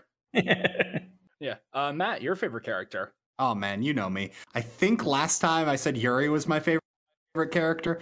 Uh, um, because I love me some like amazing, like I'm super jealous of you, uh, rom com energy.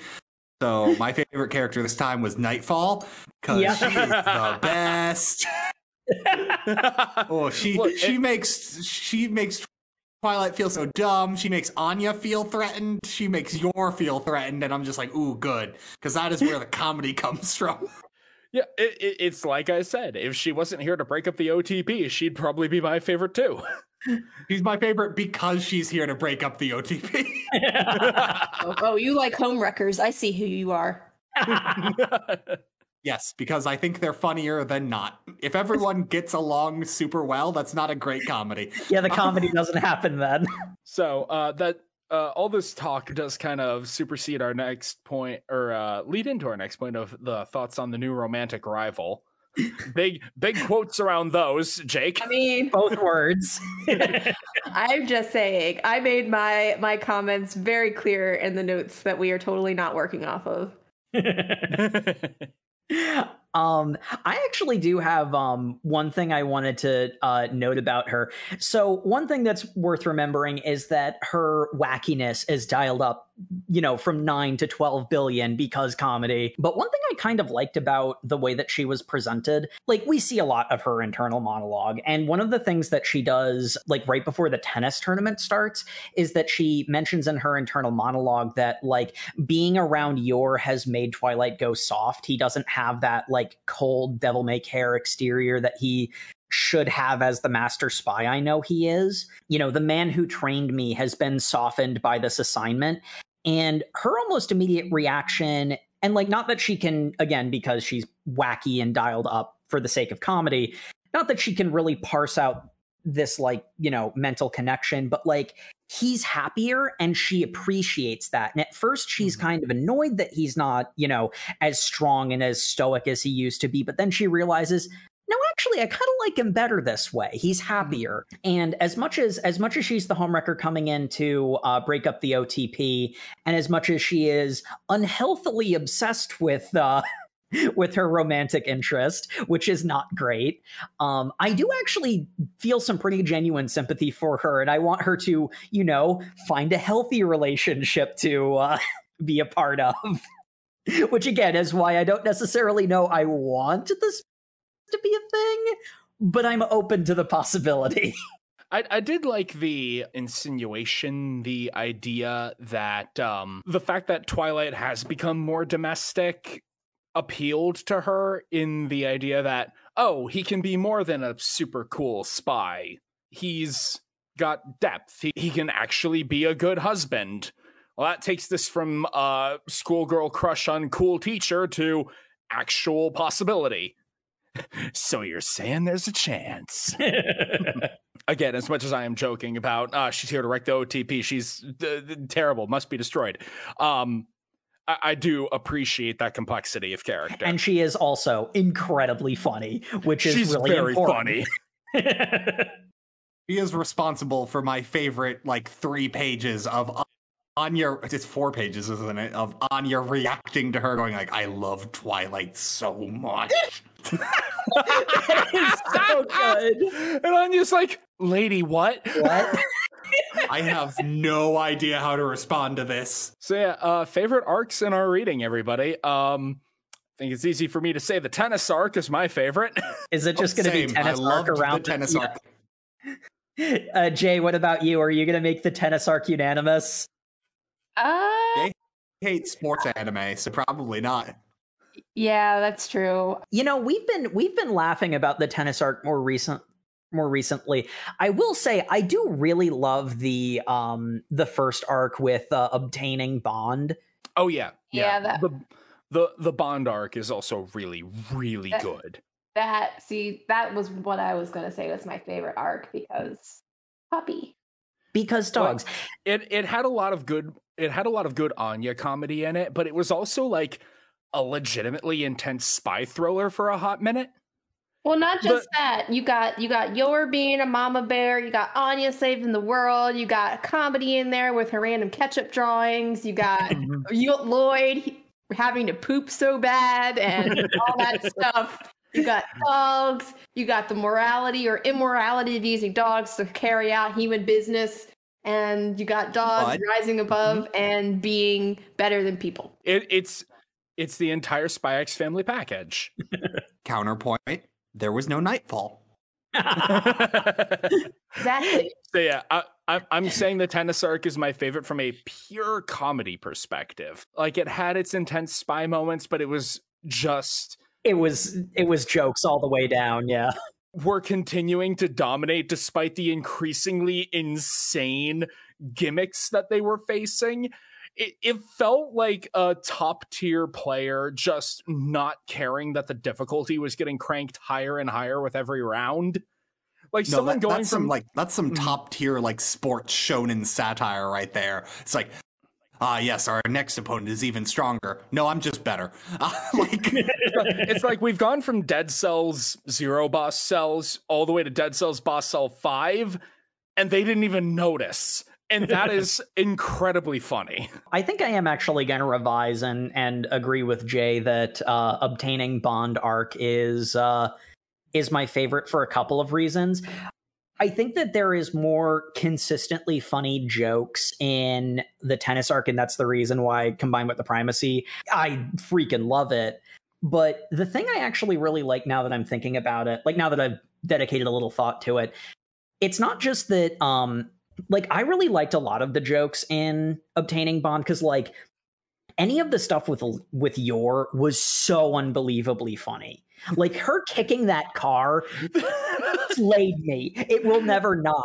And like the the thinking that the bomb drawing was an eggplant, but there's also there's also the fact that I actually really enjoyed the real uh thriller spy elements of it. I mean, they were done farcically a little bit, but not totally farcically. You know, there was real legitimate tension to it. Like they they made you scared for for Twilight uh Mhm. you know with how graphic that one panel was and then on top of that you actually have um Um, some you know like anya legit no joke no wacky shenanigan hijinks Anya saved the world and she's rightly really proud of it. Like she has a real moment and you know that's that's sort of like the uh, saving the drowning boy moment of you know this is you know this is that step forward of uh, you know Anya is growing into a, a, a truly extraordinary person and then also you know as much as you know we mentioned that like your you know it gets undercut with jokes but uh your and lloyd both have really really cool moments where they look incredibly badass uh Mhm. so yeah i i, I I think i'm gonna go with that as my favorite I will never tire of basically every shot of Yor that could be mapped onto that moment in One Punch Man where Saitama is training with uh, Genos, and it's the massive image of Saitama with death written over it. Just Yor pulls that off on the regular, and it will always hit for me. She's a shade of death. She is. she is Thanatos. She's a monster, and it's great.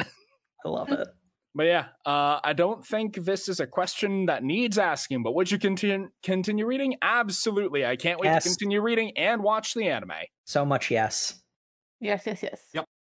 I'm I'm excited. Thank you, everyone, for listening to the Over Manga Cast. I hope you're having, all having a great 2022 so far. As always, you can find us on every social media where we are at Over Manga Cast on Facebook, Instagram, Twitter, YouTube. Uh, I don't know. Drop us comments on YouTube if you want to uh, comment on a particular episode.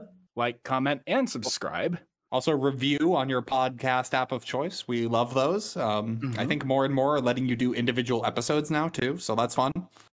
And nice. go give us a five star on Spotify. That's the only one I know, so that's the only one I know to do. iTunes and as well. iTunes as well. And uh, tune in next week where we are uh, doing some more revisiting. We're going from uh, one good family to uh, a bunch of good boys. We're going back to Demon Slayer. Weird also a good transition. It's a good family who is to the red light district because we are reading uh, chapters 70 through 99, the entertainment district arc. So, Oh boy, Delightful. our boys going to learn some things, Or not. or not? Probably. Stay tuned. I'm going to learn some things. Good night, everybody. Good I'd night. like to learn some things. Good night, everybody. Good night.